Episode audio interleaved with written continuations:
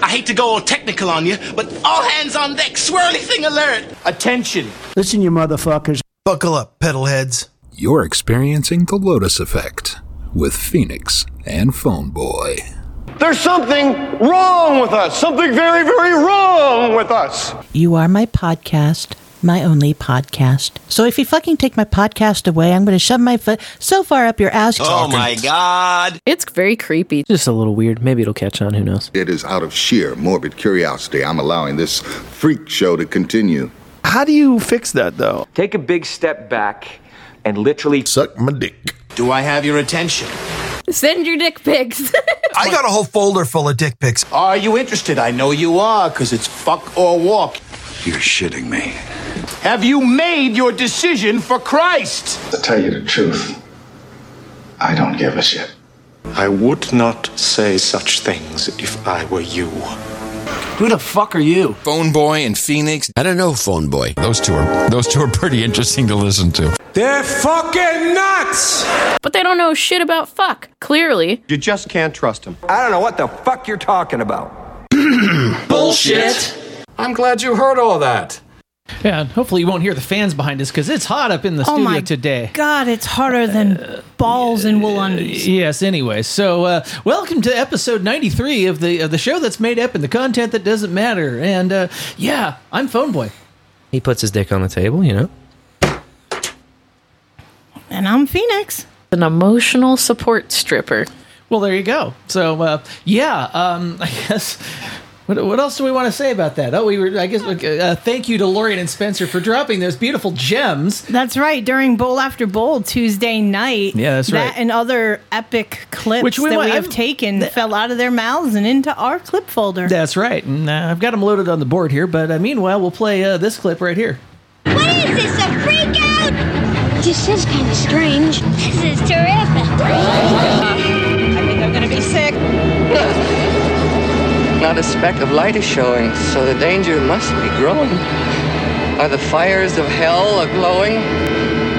Is the grisly reaper mowing? Yes! The danger must be growing, for the rowers keep on rowing, and they're certainly not showing any signs that they are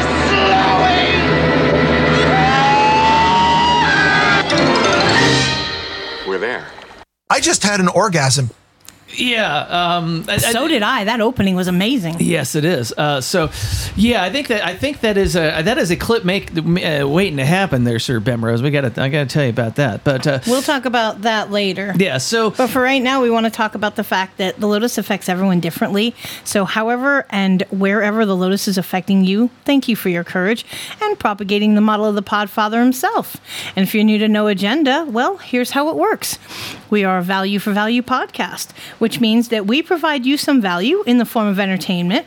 And however that value is received by you, whether it be time, talent, or treasure, we would love for you to contribute it back to us. And the ways that you can do so are Phone Boy, tell them all about it.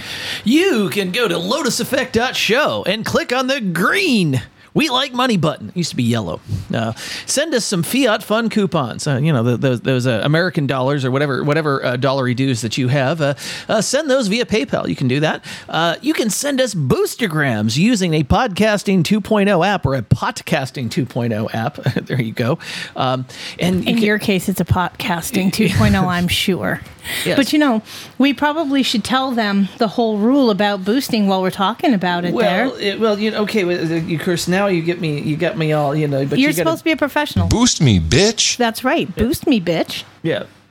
Arr, shiver me timbers and boost me bitch. Now you can also mail us stuff, as people have done. Uh, thank you know, of course, we want to uh, uh, thank the pedal heads who've done that. Uh, now we, we we also want to thank the pedal heads who wow we got we got some uh, we got some uh, money coming We, in. here. we we've got uh, where's our executive producer I, I, was gonna I have got it well, ready you need for you need to get ready to fire it off because we're going to fired. talk about this amazing, unbelievable, whoa, one hundred dollars that we got from Fazilla.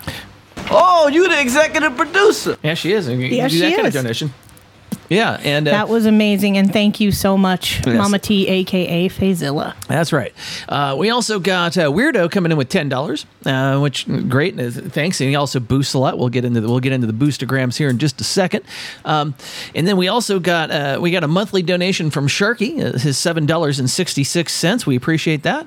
And uh, Fantasy well, well, well, Fantasy Wellings. No, See, this this is why Phone Boy should never be allowed near the microphone and the marijuana at the same time. He completely loses his ability to speak. What he's trying to say is Fantasy Weddings LLC came in with their 420 monthly donation.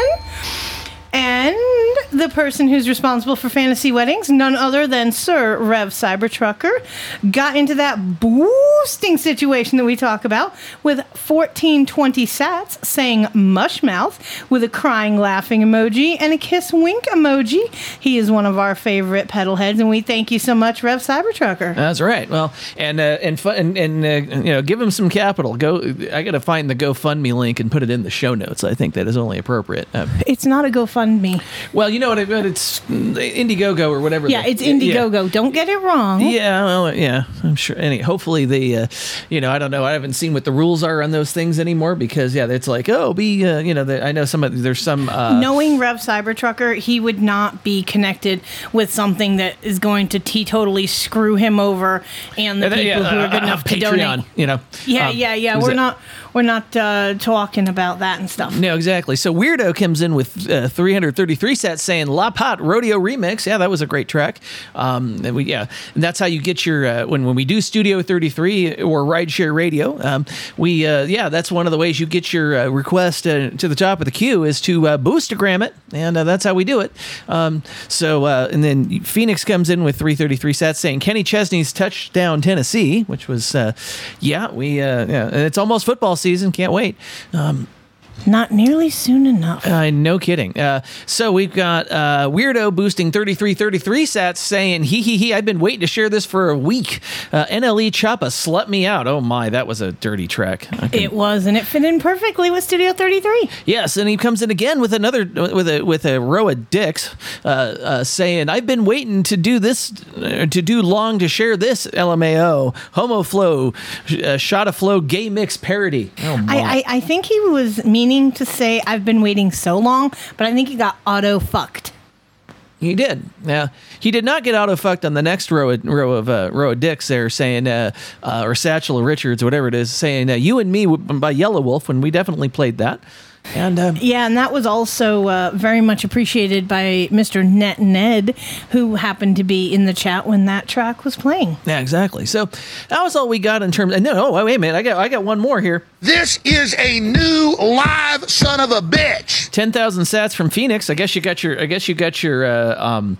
I guess you got your uh, wallet funded. You were having. I know you were having some oh issues. Oh my God, Fountain has been continuously refusing and failing my thing to re up my wallet. You know, I wanted to splash the walls of the uh, Bowl After Bowl crew on Tuesday, but my wallet wouldn't let me. I it's been like over a week where I just could not get some Satoshis into my wallet. Fountain was just fucking me left, right, and sideways, not even giving me a courtesy reach round or providing any KY. It was a very rude experience, but we're back, bitches. That's right. And, so uh, we will be splashing the walls in Studio 33, Yeah. or at least I will. Yes. Um, yeah. There were. Yeah. Um, to, yeah, there was. We didn't do rideshare radio last night. There was a there was a conflicting uh, programming, and, and honestly, was we'll talk about uh, some of that stuff. Uh, this the, the, the, some of the reasons why I guess we'll talk about it in the toast and jam, right? Yeah, of course- it's toast and jam material, but you know, however you want to uh, support us, if you want to be part of this Boostergram party,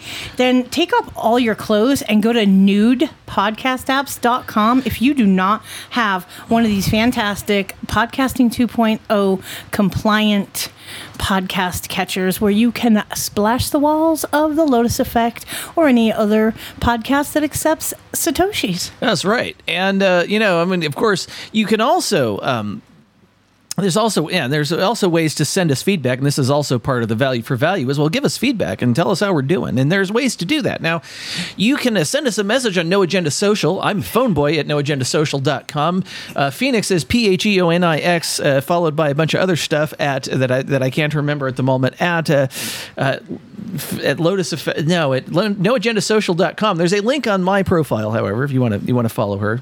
Yeah, you also can email us at phoneboy at lotuseffect.show, phoenix at lotuseffect.show. Snail mail us if you want to send us something, whether it be a actual letter, like, you know, JCD likes waving the paper around.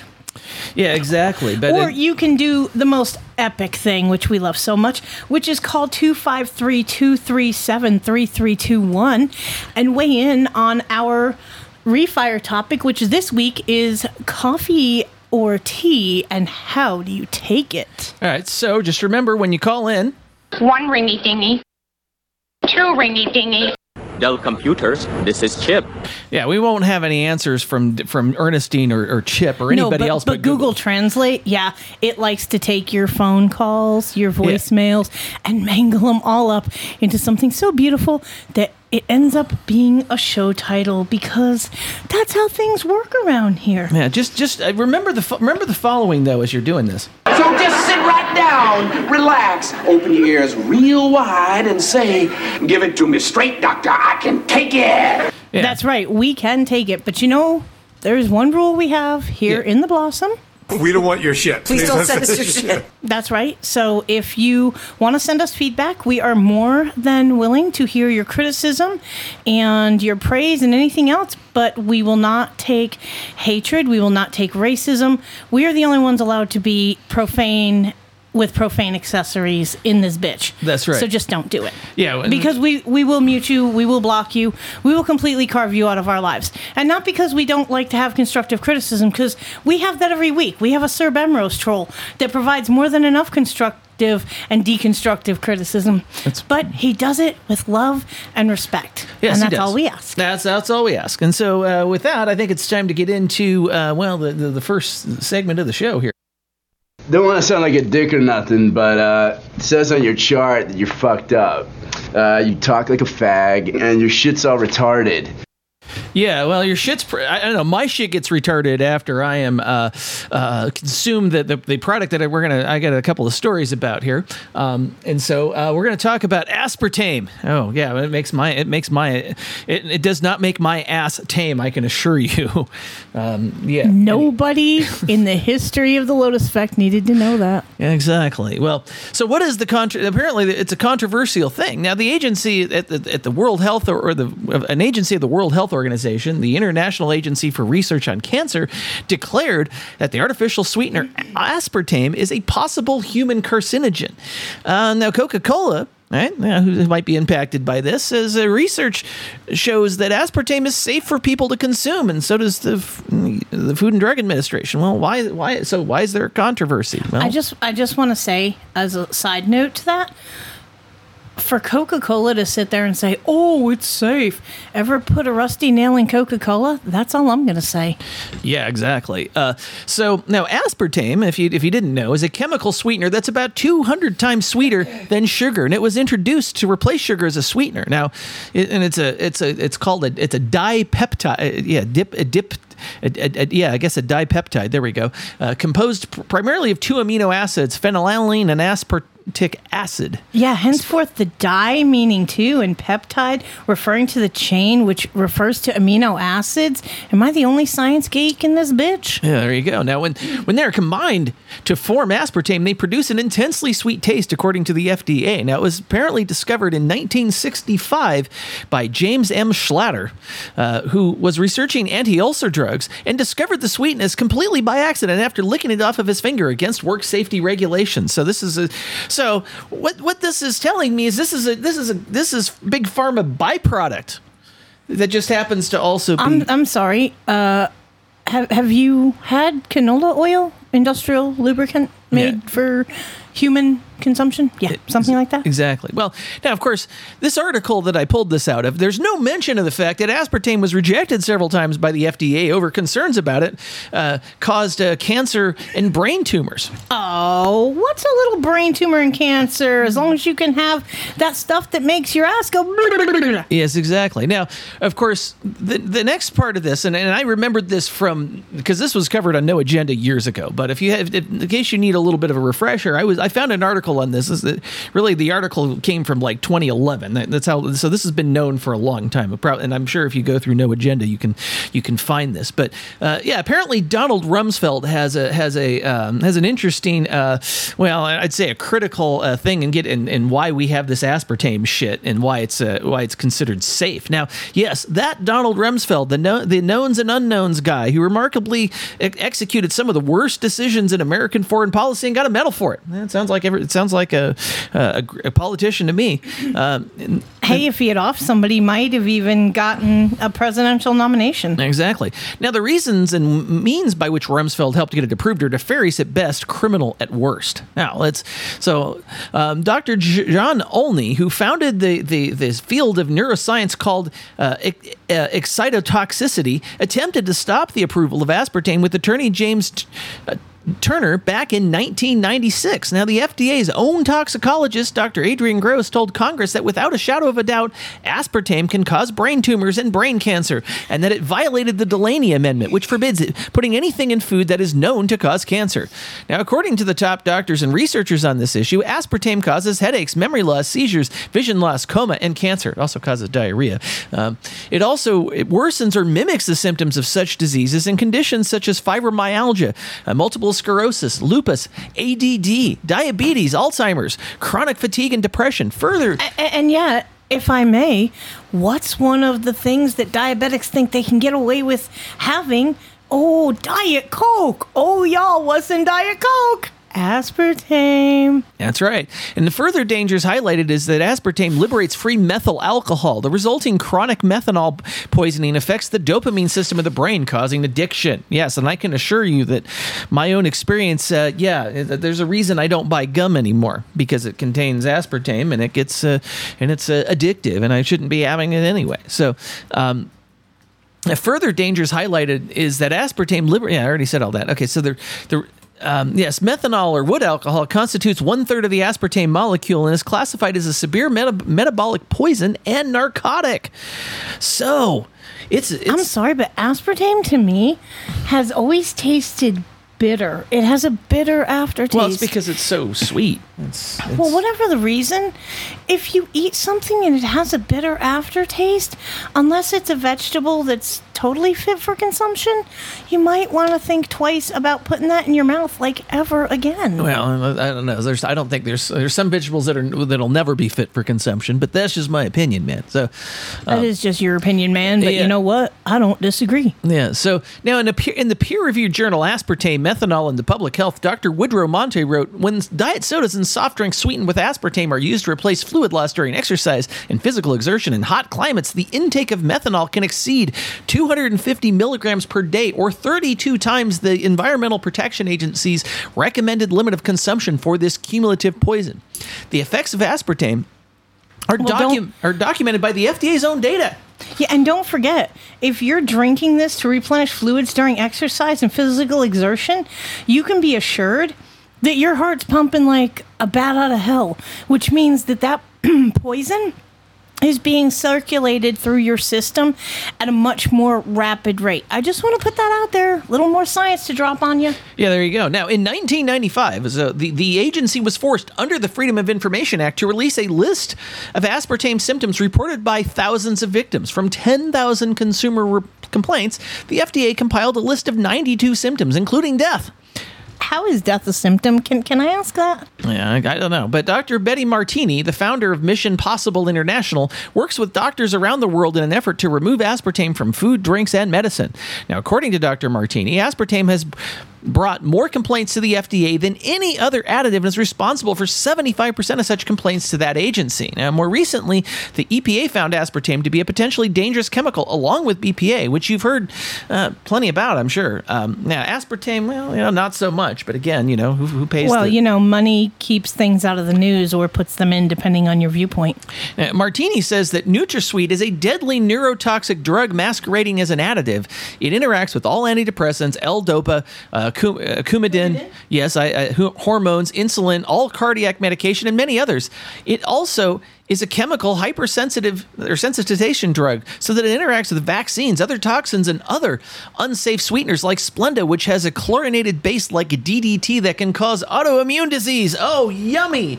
You want that? Wow, I did not know that, and we recently talked about Splenda. There, there's a reason I, I wanted to go down the. I, I pulled this article and, and it, it's like because it pretty much tells you why you shouldn't be consuming this crap. Well, I mean, we've been telling the pedal heads for a long time that fake sugar is much worse than real sugar to begin with, and this just fortifies that. Yeah, exactly. Uh, so. Um, and, and it has a synergistic and additive effect with MSG, both being excitotoxins. The aspartic acid and aspartame and MSG, the glutamate people, were, were found using aspartame as the placebo for MSG studies, even before it was approved. The FDA has known this for a quarter of a century and done nothing, even though it's against the law. Let me find my shocked face. Yes. Surely you can't be serious. I am serious. And don't call me Shirley. Uh, okay, I have to see if I can actually pull this clip because this is this is a I I, I had forgotten that I had a mention of these guys in my in my uh, you know in, in the in the story. So give me just a second here. We got this. Okay, we're gonna have. He's that. so prepared. I'm so I'm obviously very prepared, and this is this was because I have to play this because in 1985. Monsanto. Purchased a GD Searle, the chemical company that held the patent to aspartame, the active ingredient in NutraSweet, which is a you know a name, name brand of one of these uh, sweeteners. Now, Monsanto was apparently untroubled by aspartame's clouded past, including the report of a 1980 FDA board of inquiry comprised of three independent scientists, which confirmed that it might induce brain tumors.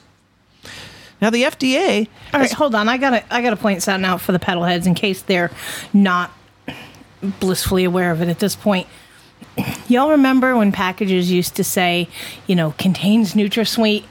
Now, what do we see on everything that's sugar free?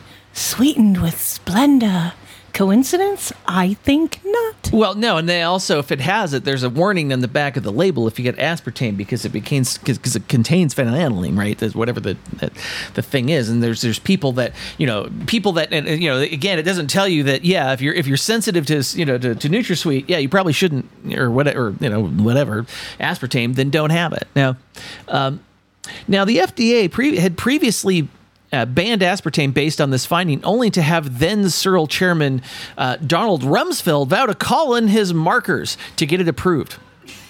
Now here's how it happened. Uh, so Ronald Reagan, this, this is going back. So this is going back uh, a, a, a bit here. Ronald Reagan was sworn in as president January 21st, 1981. Rumsfeld, while still CEO at Searle, was part of Reagan's transition team. This team handpicked Dr. Arthur Hull Hayes Jr. to be the new FDA commissioner. Now, Dr. Hayes, a pharmacologist, had no previous experience with food additives before being appointed to the director of the FDA. Sounds like the blind leading the blind to me. Um, so, and then uh, on January 21st, 1981, the day after Ronald Reagan's inauguration, Reagan issued an executive order eliminating the FDA's commissioner's authority to take action, and Searle reapplied to the FDA's for approval to use aspartame in food sweetener. Hayes, Reagan's new FDA commissioner, appointed a, a five person scientific commission to review the Board of Inquiry's decision, and it soon became clear that the panel would uphold the ban by a 3 to 2 decision. So Hayes installed a sixth member of the commission, and the vote became deadlocked. He, he then personally broke the tie in aspartame's favor. Now that sounds like so I have pull. a question. With all of this that you've just told all of our pedal heads, it, eh, correct me if I'm wrong, and any lawyers out there, please feel free to weigh in. Is that not a conflict of interest that is wholly and completely against the law, which would then, of course, prove my ever prevalent theory that nothing we do matters. Your vote does not matter because they can do whatever the fuck they want to do. You know, who gives a fuck about laws? They don't apply to those with enough money and power. Yeah, what else is new, I guess? Um, now, one of Hayes' first official acts as FDA chief was to approve the use of aspartame as an artificial sweetener in dry goods on July 18th, 1981. Now, yeah, so about six months into it. Now, in order to accomplish this feat, Hayes had to overlook the scuttled grand jury investigation of Searle overcome the Bressler report, ignore the PBOI's recommendation, and pretend aspartame did not chronically sicken and kill thousands of lab animals. Now, Hayes left his post at the FDA in uh, in November of 1983 amid accusations that he was accepting corporate gifts for political favors. Now, just before leaving the office in scandal, Hayes approved the use of aspartame in beverages. Okay, I have a question. After looking at this, who else out there is getting that whole all familiar feeling like a mass genocide attempt was failed? So they had to do something more radical. Oh, what could it have been? COVID. Yeah, well, I mean, could very well be. Uh, now, um, after uh, Hayes left the FDA under allegations of impropriety, he served briefly as provost at New York Medical College and then took a position as a high paid senior medical advisor uh, with Burson uh, Marsteller, the chief public relations firm for both Monsanto and GT, GD Searle. Um, since that time, he was never spoken public, or, or since that time, he has never spoken publicly about aspartame. Um, you know, and and so uh, now here's the kicker: there is a, um, you, you know, and, and actually, and you know, and actually, this there's a comment here from Rachel Madcow about uh, um, uh, on Burson Marsteller. When evil needs a public relations, evil has Burson Marsteller on speed dial. Evil, thy name is chemical food additive, additives. You know, I would have to say, I believe that may be the first intelligent thing that Mad Cow has ever said. I don't know. Well, even a broken clock is right twice a day. Now, yeah, and even a blind squirrel gets a nut now and again, so we get it. Okay, now here's the kicker in all this, because this is a kicker. When Searle was absorbed by Monsanto in 1985, Donald Rumsfeld reportedly received a $12 million bonus. Pretty big money in those days. And also, while Searle, at Searle, Rumsfeld was awarded Outstanding CEO in the pharmaceutical industry from the Wall Street Transcript and Financial World. You know, 1980 and 1981. Uh, imagine that, yeah. Wow, if that's not corruption leaping off the page, I do not know what is. Uh, yeah, well, it's pretty. Yeah, so just say no to aspartame, folks. Uh, I mean, that's just it's. Uh, we could we could have done a speech just on that probably if we wanted to. Yeah, we'll talk about speeches later, but for right now. We're going to talk about what you need to know about Ozempic and Mounjaro, according to some doctors. So, instead of reading a full fu- a full fluff piece from one of these medical sites, how about hearing from an actual doctor how these drugs work? So, Dr. Tro Kalayjian It's Cala- Calagian. Oh, um, excuse me, Kalayjian Yes. is a board certified physician and medical director who was, at one time, 350 pounds. He's since lost 150 pounds and has started a medical weight loss and direct primary care clinic that operates in most U.S. states using an individualized approach that reverses and prevents disease. He also does a podcast called the Low Carb MD Podcast with Dr. Brian Lensky. Uh, Len- Lenzkes. But Lenzkes. You could have given me the pronunciations before we did this yes, piece. I you know. And so, uh, But anyways, firstly, the results on weight loss are actually quite impressive, and the duration of these studies are fairly long term for diabetes and weight loss. In these two year studies, it's clear that the drug helped produce a 15% weight loss that seemed to sustain through to 2 years. The drug also causes fewer heart attacks than a placebo, which is assuring compared to prior debacles with weight loss medications like fen-phen that were implicated in heart pathology and eventually removed from the market. But I want all my patients and the public to know that the appetite and weight loss effects do not last forever. Effects on hunger, cravings control, sweet cravings, mood, and fullness are temporary and return to baseline between year one and two.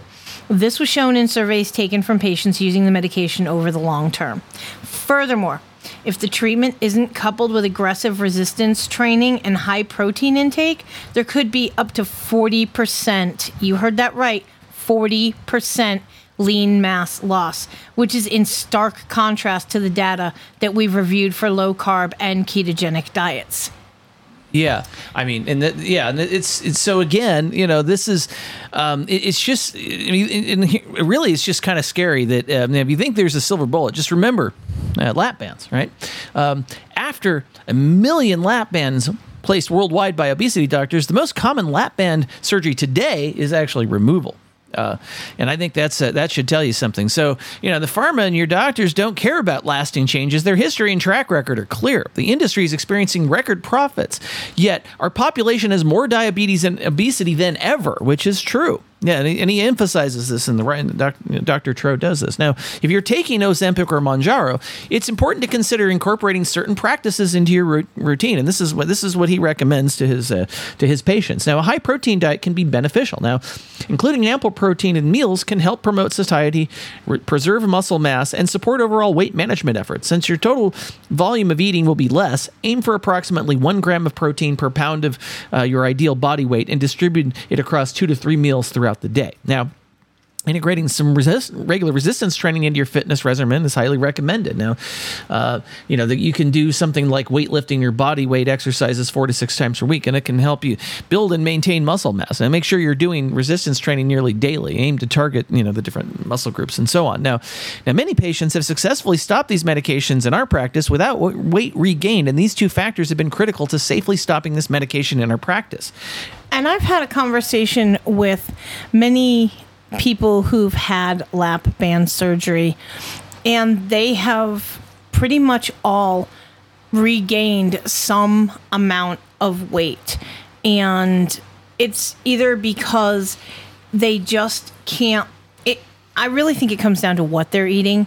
Because at the end of the day, we've talked about this tirelessly that you can out, out you cannot outrun a bad diet which also means that even if they've taken and restricted the amount of food that can go through your pipe, if you're not eating the right foods, you're going to get sick. You're going to continue to have failure in your weight loss. You're going to plateau. All the things you don't want to do in weight loss.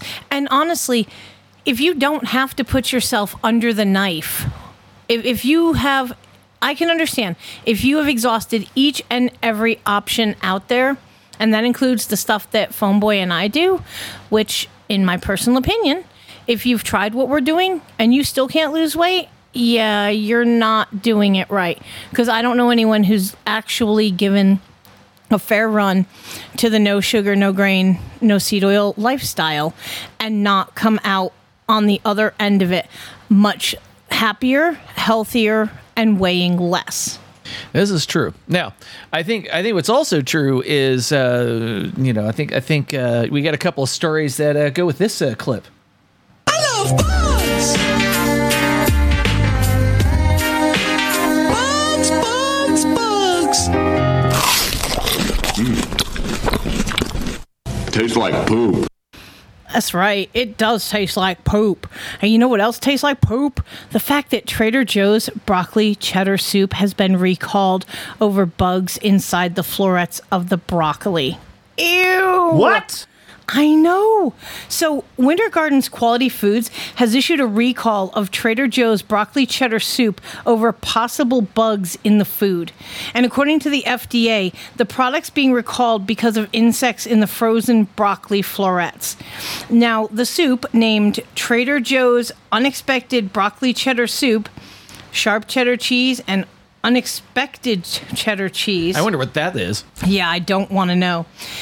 Comes in a 20 ounce film sealed plastic container with a lid and further packaged in a cardboard case. And I'm sure we've all seen like the uh, Panera, you know, the St. Louis Bread Company and all. Yeah, we've seen what their uh, soup looks like. It's kind of the same thing. Or even uh, Bob Evans has that like cardboard thing that goes around the plastic bowl. Nonetheless, y'all, this is what this shit's packaged in. And the product that's being recalled was sold in Florida, Illinois, California, Texas, Jay fucking Inslee's home ground, aka Washington, Pennsylvania, and Cook, Connecticut. Yeah, exactly. Uh, now, meanwhile, okay, so you know, and, and of course, if you you know, no agenda listeners will, of course, uh, you know, they've been they've been trying to get us to eat, eat, bugs for a long time, and they're saying, no, we never. That's that's a conspiracy theory. Well, yeah, uh, yeah, we got the receipts, y'all. We we know you've been trying to push the bugs for a while, and Okay, but I got, I got okay. So thinking about this Trader Joe story, I gotta just gotta take a second and rewind. So you know the people that are buying this soup are somewhat upper class. You, you have money if you shop at Trader Joe's. I'm just going to say that. Imagine getting home, you think you're doing good, you're preparing this great meal for your family, and you serve the soup, and there's little like natty fly things swimming around in it, like all floaty and mmm, tastes like poop. Yeah, yeah, it's a little peppery, maybe. I don't know. Uh, Okay, I don't want to know how you would know that gnats are peppery, but sure, no, we'll go it's, with I'm that. talking about it's like the ants. You know, I got ants, which actually Yes, should- I understand that eating ants they are peppery. I have actually heard that on plenty of these shows. the, the cli- these actually the the, the, the, canonical clip of I got ants the the whole di- long version of it actually uh, JCD says the ants are peppery.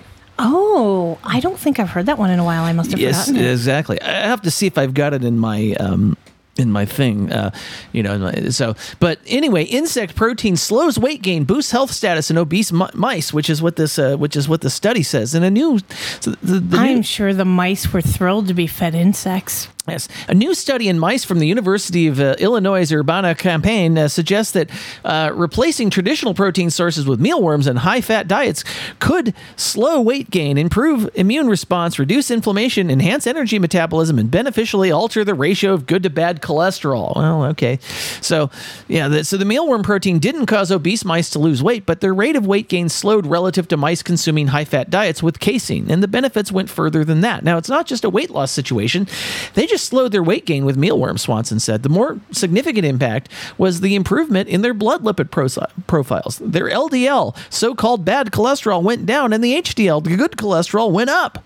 You know, like that actually matters. Um, and from a gene expression perspective, and inflammation went down, and some of the lipid and glucose metabolism genes were altered. Now, not everything was positive, but metabolically, they were in a better place. And that's interesting because we've spoken many times about the fact that the whole LDL HDL measurement is a big sack of shit and that it can be manipulated very easily by something that you eat right prior to the test or whatever. Exactly. Which and I yeah. So I think I, yeah. I, I look at that and I, I go, well, they're talking about low LDL, which is not again. That's a, that's a that's a um, uh, that's like uh, uh, declaring that the firemen that are putting out the fire are the ones uh, are the ones that are actually causing the fires. Now that, that well, you know, in some cases that is actually the case, considering the fact that there is a high proportance of firefighters to be pyromaniacs and arsonists. I'm just saying. Well, then, then of course there's Fahrenheit 451. Well, that's what the firefighters did was burn shit down. So- Precisely. okay, so yeah, yeah. Thank you, Ray Bradbury. That's all I got to say. That now. Yeah, but guess what? I don't give a fuck what my cholesterol's at. I'm still not eating mealworms. That's right. Uh, yeah, there's a big yuck factor and all that. So it's that, that they mentioned that. Now, um, here you here you go. Now this is I, I found this story. This is a this is uh uh, if I were if I were Sir Bemrose and doing angry tech news, I'd say uh, from the water is wet department. Fewer than half of new drugs add substantial therapeutic value over existing treatments, study finds. Now, the new drugs are often not are often used not only for one disease, so the first approved indication of, of it, but also for other diseases, so supplemental in, indications. Now, a study published by the BMJ, uh, the British British Medical Journal, finds that less than half of approved first indications for new drugs in the U.S. and Europe between 2011 and 2020 add substantial therapeutic value over existing treatments, and only around a third of supplemental approvals add substantial therapeutic value compared with first approvals. Now, the researchers argue that when first or supplemental indications do not offer added benefit over existing treatments, this information should be clearly communicated to patients and reflected in the price of the drugs. Now, you know why they do it, of course, is because um, you know if they if they do a new formulation or change it just slightly, they can still patent it and sell it for high prices. You know, this is patents formulations. That, that's why it's it's all- Another reason why we constantly say healthcare is not about your health, nor do they care. Yeah, exactly. Now, I wish I I wish I had the nap for humanity clip. I, I- that's one I did not capture in, in my ears because it didn't seem like it would make a good ringtone. However, it would actually be really wish great. you had it now. I wish I had it now because we're talking about the benefits of daytime napping for brain health. And, and so, um, a new study suggests that taking short naps during the day can have a positive impact on brain health as individuals age. Um, published in the journal Sleep Health, the study analyzed DNA samples and brain scans from over 35,000 participants aged 40 to 69 who are part I'm of surprised that they didn't make it 33 just to slip the the magic number in yet again. Yeah, uh, yeah. We still don't know exactly what they're saying with 33, but uh, now researchers focused on genetic markers associated with regular napping habits and compared brain health and an- analyses and uh, con- cognition tests between individuals with and without these napping genes. And the, the findings indicate that regular nappers tended to have larger total brain volumes, equivalent to a difference of 2.5 to 6.5 years of aging compared to non-nappers. Um, and previous research on napping and brain health has yielded mixed results. A study involving a large sample of 358,451 participants, that's a lot of people, uh, suggested that regular napping was associated with a higher risk of blood pressure and stroke. However, the study did not consider nap duration or account for underlying health conditions. Now, the, the latest study emphasized that short daytime naps may that's that's the, that's the key word there. Offer protective benefits for the brain. Now, some theories propose that. Um, that, uh, that that brief naps help alleviate sleep deprivation, which is prevalent among many adults who fail to obtain the recommended eight hours of sleep per night. Now, napping may partially replenish sleep debt, leading to increased energy levels and improved cognitive performance. Now, sleep experts suggest that humans may be naturally inclined to be polyphasic sleepers, and, I, and I've seen this uh, I've seen this uh, theory as well, meaning that they benefit from multiple sleep phases throughout the day. Establishing a consistent nap routine, preferably at the same time each day, can optimize the experience. And a nap should be taken in a dark and quiet environment, lying in a horizontal position for best results. You know, I I find it really funny. You know, we literally just did a story recently within the last few months about how naps might be a sign of a medical condition. These assholes can't keep their story straight. The narrative just keeps changing. Yeah, exactly. Um, so, um, and what else? And what else is new? Now, here, here's yeah, and, and, also, uh, is wet news. Uh, so, uh, so often consumers inadvertently give too much credit to scientifically studied product claims. That's that's what we're. And so, this is and, and again, That this- that is an absolute Niagara Falls water is wet claim. Exactly. So, being scientifically studied and being scientifically proven are two completely different things. But a study led by UCLA psychologists, you know, so they're familiar with Hollyweird, uh, have found that consumers often incorrectly remember marketing claims about just how lab tested or lab proven uh, products actually are. Now, the research discovered that even when products are labeled clinically studied, people frequently recall them as being clinically proven. Now, um, clinically studied can mean a lot of things, said Alan Castel, the paper's uh, a senior author and a UCLA psychology professor. Now, maybe the product was studied only in animals or in people, but found to be ineffective or not effective enough. Clinically studied only shows that someone was interested enough in the product to study it, not that the study was well designed or showed conclusively that the supplement works. Okay. Now, the findings published in the Applied Cognitive Psychology suggest that the that the popularity of products like dietary supplements, a 21 billion dollar industry in the United States alone, is due in part to consumers' unwarranted confidence in product claims. Well, that's, uh, I guess I guess marketing works, right? Uh, the study also highlights the importance of carefully reading product labels or consulting medical professionals. Well, maybe I don't know if that I would cons- I don't know that I would consult your doctor. I was so fixing to say, yeah, that's just what you want to do. Consult a, Con- a- a consult your local drug dealer. shill. Yeah, exactly. Con- contact your legal drug dealer, aka the paid pharma shill, about something that Big Pharma is going to make even more money on. Sure, that's a great idea. Yeah. Now, the problem, Castel says, even if marketers are truthful in their claims that a product has been scientifically studied, they may be taking advantage of the fact that human memory is malleable, which can easily lead consumers to trust the product without solid reasons. In particular, he said older adults who are worried about memory loss could be susceptible to wasting money on supplements that ultimately are useless. Great. How do you evaluate these claims if your memory is already slipping or you are distracted and don't remember what the claim is? Uh, Castel says. Now, his advice is don't rely on memory before spending money or choosing a course of action. Consult others and look into it before you buy. Take time, pay attention, and don't make decisions too quickly. You know. So, okay, let, let's evaluate that for like less than 30 seconds here. We don't trust paid pharma shills. What are you going to do? Call your best friend, be like, yeah, what do you think about this supplement? I'm thinking about starting it. Seriously? This is such a bullshit story. It makes my fucking head hurt. Kind of like the uh, next story about what the WHO is saying about how much carbs, fat, and fiber you should eat. Now, I know, we don't give a damn about the WHO. We know how full of shit they are. So, figuring out a healthy diet can be a difficult task, but the World Health Organization has now released new dietary guidelines. Yay!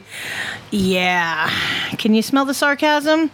They're supposed to help shed light on how much fiber, fat, and carbs we should be including in our meals. So, for adults, the new WHO, which I think needs to be a show title, the new WHO guidelines recommend a relatively low fat diet, with people consuming at least 400 grams of fruit and veggies and 25 grams of naturally occurring dietary fiber per day. Still carbs, still sugars. So, the new guidelines also recommend that carb intake come primarily from whole grains, vegetables, fruits, and seeds for anyone two years of age and older. Absolutely. Start them porkers out early. So, the previous 2020 to 2025 dietary guidelines weren't as specific about the types of fat or carbohydrates to consume and didn't have exact amounts of fruits, veggies, and fiber to strive for. And with the updated guidelines, it's a good reminder that quality of food is important too, according to DeRocha, who is a doctor at the WHO. So, she tells Healthline making heart healthy fat choices and high fiber, nutrient dense carbohydrate choices is a key element. That's right. Keep pumping that fiber and grains and all that shit into your body, folks. You'll you'll balloon up like them EU mofos do. So the general the previous general rule taught to most nutrition professionals sorry, that term just makes me choke for recommending fiber intake for children was age plus five. So, for example, a four year old would need their age four, which doesn't. Oh, okay, it said four year old. I thought it said five year old for a second. Sorry, I got confused. So, a four year old would need their age four plus five grams of fiber per day for a total of nine grams of fiber per day. You don't want that kid to take a dump, do you? So, the new WHO guidelines suggest significantly higher fiber intakes, starting at 15 grams of fiber a day for children aged two and older. Yeah, sounds like a real big pharma grab for some laxatives for the little crotch goblins. Now, I know you're all dying to know who this article was sponsored by, and it may not mean anything to you unless you're familiar with Vinny Tortorich. Yeah, that's right, y'all. Our favorite assholes in the diet industry that are so full of shit they just stink. That would be Noom. Yep, yeah, it's a, yeah. We that, yeah. Vinny had a, somebody on his uh, podcast that uh, that uh, that works there, and it, had and, and and basically it's like a you know it's a tech company pretending to you know pretending to be doing diet stuff, and it's uh, you know calorie in calorie out basically like most of you know, most of the things. If it actually worked for anybody, then you know would, people would be using it. But uh, yeah, um, yeah, I kind of I, I can tell you for See, sure. I thought they had gone bankrupt. Yeah, I don't know if they have or not. I mean, you know, people people want more bullshit. I love how the WHO is basically, uh, you know, going the opposite direction. I can tell you, tell you all, folks, you don't really need any fiber. I I can assure you, I, I, things are quite all right. Uh, you know, without without it. I'm just saying. Yeah, just make sure you get plenty of coffee. So, why don't you tell us what researchers are talking about with some espresso? Yes, apparently they they think it's a way to fight Alzheimer's. Now, a study published this month in the Journal of Agricultural and Food Chemistry found that components in espresso may help combat the rise of, um, uh, let's see, of Alzheimer's disease. Now, Now, remind you, pedal heads, what is Alzheimer's disease also known as? Type 3 diabetes. Yes. So, um, yes, and the researchers based out of the University of Verona found that the component compounds present in espresso coffee could help inhibit a protein key to Alzheimer's development. Now, the study, which was done in a lab and found funded by the Italian government, so you know it, they're talking, they're studying coffee in Italy. No bias there at all. exactly. It was it was focused on tau proteins. Now, when proteins start to accumulate or clump into tangles, they have been linked to an increased risk of Alzheimer's disease. Now, the research involved id- identifying identifying and isolating tau. Now, the protein affects function in part of the brain for those with Alzheimer's and other conditions, including Parkinson's, in a group known as uh, uh, tauopathies. Now, in the experiment, researchers added to the same tube both these tau proteins and compounds commonly found in espresso. These compounds include caffeine, coffee extract, and, and genistein. So they didn't even use the actual f- freaking coffee, right?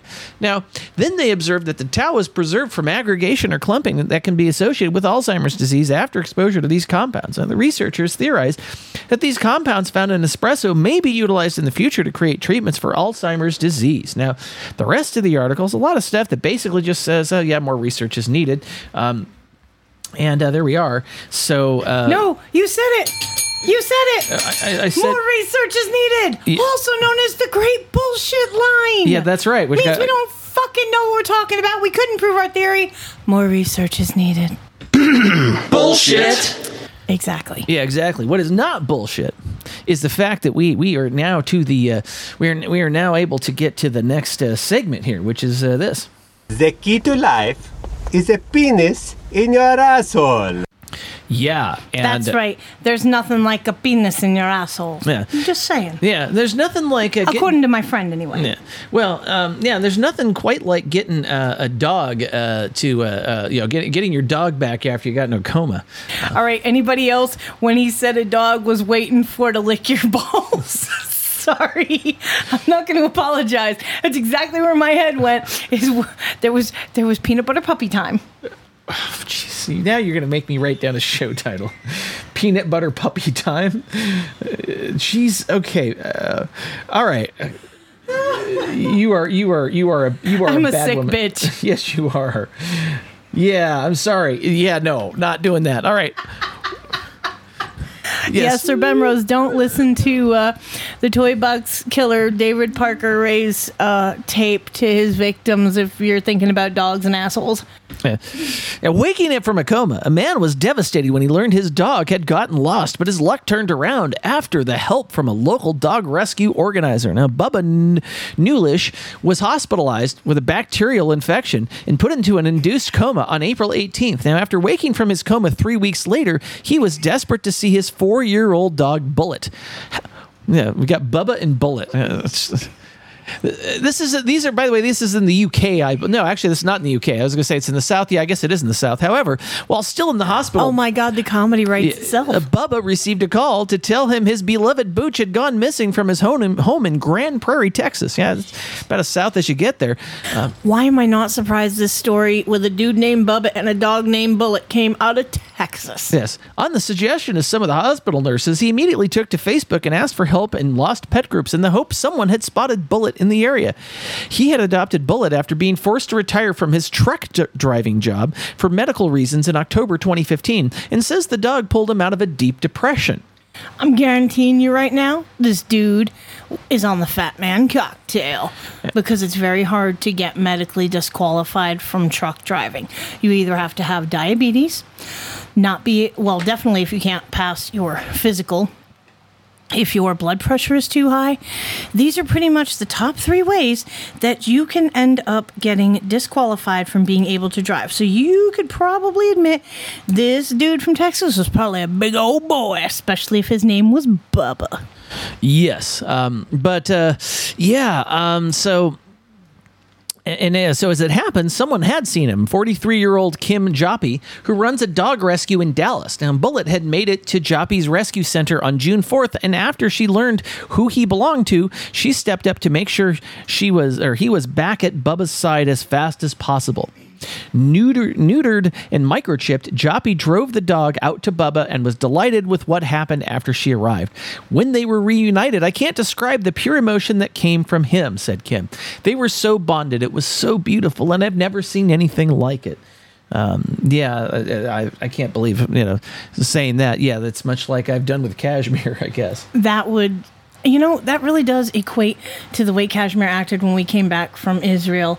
He actually let us pet him with his hands, which anyone who knows Kashmir knows he does not tolerate being petted with hands. It's feet or fuck off. Yeah. Um, yeah. So, um, yeah, let's hang on a minute. Let me try and do that. Let me figure out the.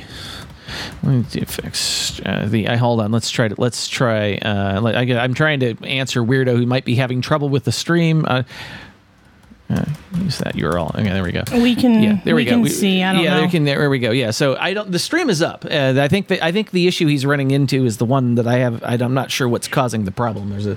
Uh, there's a couple of ways to connect to it. Um, you know, there's that, and yes, there's also the no agenda stream, which is there as well. Yeah, So. exactly. So to get back to this story, Yeah. So yeah, we got to. But uh, um, so um, let's see what. Um, let me see where I'm at. Yeah. So Bull- Bubba adopted Bullet after some friend's dog had a litter of puppies. Now the people I was staying with at the time had a dog who had babies. Now one of them wouldn't leave my side ever. Said Bubba. I don't know why, but he started hanging out with me, so I adopted him. He was my reason to keep on going. He really helped me through emotionally and brought me so much happiness and joy. He said. Him being gone was the hardest part of waking up. Now, Bubba said that he and Bullet are now back at home safely and are continuing to enjoy their favorite TV shows together. Now, Kim's an angel. I'm so thankful for her for bringing him back to me. I'll never forget what she's done. I mean, it's a nice story. yeah, until Alzheimer's takes your brain, you fat bastard. Yeah, that's yeah, that's true. Um, and uh, Sorry, I there is just a part of me that cannot be filtered ever. But I'll tell you what does melt my heart. yeah. These migrating turtles and tiny hatchlings that are getting a boost from workers at a Connecticut dry cleaners. Finally, something endearing about my home state. So, some years ago, a Connecticut dry cleaner realized their store was smack dab in the middle of a turtle migration route.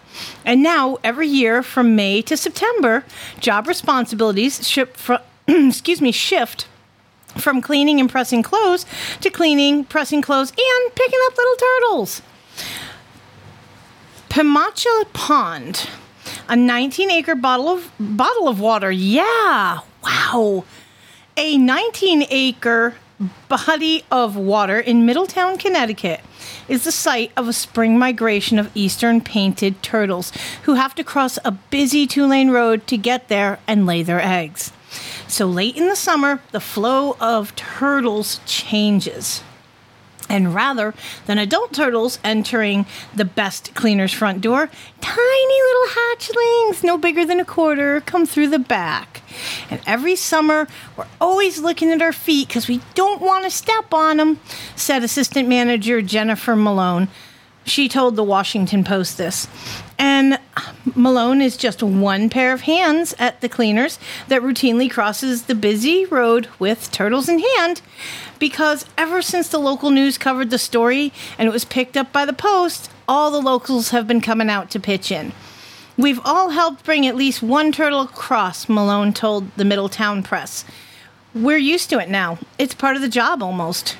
We put them a good distance toward the water and they usually climb down the bank. Now, they're not rare, they're not endangered. They're just an eastern painted turtle, and they're one of the most common turtles in America. But they're an important indicator species and can be used as a proxy of the integrity of the ecosystem as a whole. Now, charmingly, the residents of Middletown believe it's part of what makes the town special, seeing little turtles slipping about on the floors of the store when they come in to pick up their dry cleaning. That makes my heart smile because I like turtles. Yeah, and now and now we got yeah we're, we're having yeah I think there's some issue with some redirect or something. This I need to actually point to yeah I need to point the the, the, stream again. I, I don't know that's something I will have to look at uh, um, when during the off time. I'm actually um, I'm actually on vacation for the next couple weeks, so I'm gonna get have time to like debug some of these weird things that have been going on. So. Um, but in any case, uh, there is uh, uh, before we uh, go to the uh, the cavalcade of stupidity, which we do have and, and, and queued up, ready to go here. Um, Little girl, yay! Yes, I, I have that here somewhere. But so, but I, I, I wanted to, I, I wanted, I, I, I hate. Okay, we, we're not going to cover these listicle articles on a regular basis. I just think this. I, I am doing this purely for comedy value, or the or the attempted comedy value. So it says eleven ways to talk less and listen more during conversations. Now, so this is what they say: ask questions to get the other person talking. How come you're not talking? um, Well, yeah. Okay. Th- be a perf- be a purposeful listener. Was I supposed to be talking? I was listening. Okay. Be concise in your conversation. Well, you know I can't be concise in my conversation. Ever. Remember, you don't have to tell people all your business. Have you listened to our show? Apparently not. Yes. Repeat a person's words back to them before responding. Repeat a person's words back to them before responding. Now, pay attention to their nonverbal cues. And you can't do that on a podcast, although we can do it because we can do it because we're next to Yeah, each exactly. other. And I'm pretty sure that people understand how number one you are as well. Yes. So make them aware that you aren't the best listener, but you're trying to be better at it. Yes, y'all, we're, we're, we're not really great listeners here, you know, the, this uh, on this show. What were you saying? I wasn't listening. exactly. Don't let your ego get in the way. Glad I, I don't. uh, Yeah, my Do my you ex. know how bad you sound? yeah, well, yeah, my my my ex-wife still has my ego. I haven't gotten it back yet. Um, so um, let's see. At least she didn't get your libido. That- yeah, that's that's true. Yeah. So be comfortable with moments of silence. Uh, Also known as get used to Phone Boy's mute button. Focus on the person talking to you. Were you talking to me? Um, and don't offer unsolicited advice. Do you know how bad you sound? exactly. Now, of course, the end of all of this, right? That you know, obviously, if you're if you want to talk less and listen more, you should probably shouldn't podcast like like we do. But That's right. Yes. So now, with all of that, we uh, we have our we have our cavalcade of stupidity here. Uh, Sir Rev Cybertrekker's got something queued up for us. Let's see what he's got. Ready to go? Let's go. Oh wait a minute! Hold on, hold on, hold on, hold on. All right, can uh, so no, no, no. Unfortunately, I have to change. I have to do an audio change here. You have fast. to love what a professional foam boy is. He finally gets a cavalcade of stupidity that isn't spliced together because we put Rev's beginning on something we've come up with because that man is a very busy man. Again, fantasy weddings. Go help him out on Indiegogo. That's right. Okay, so now I'm going to play this because I wasn't, unfortunately, was not playing so that other people could hear it, and I caught it before it got too far down the road. So well, don't you know it's all about us? Fuck the pedal Yeah, heads. okay, well- just kidding, y'all. We All- love you guys. All right, here we go. Heidi ho, pedalheads, and welcome to the Rev Cybertruckers Cavalcade of Stupidity. Team Headkick was started back in 2007 and originally focused on making music for and about video games. They provided a song to the soundtrack of Deadpool with Deadpool Rap.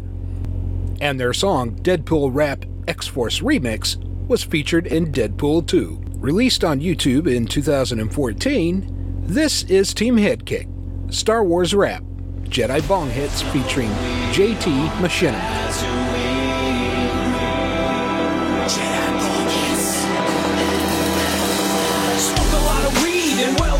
Is you can guarantee so does George Lucas. Just take a look around at the Star Wars universe. You might have done some drugs, but he did them all first. We sell to both sides, everyone gets higher. The Rebel Alliance and the Empire. Dagobah Green is the holy god shit, and weed is what we sling with the Jedi bong hits. Jedi bong hits. Woo! Dagobah Green! Jedi bong hits. Here it's all you. I'm good, bro.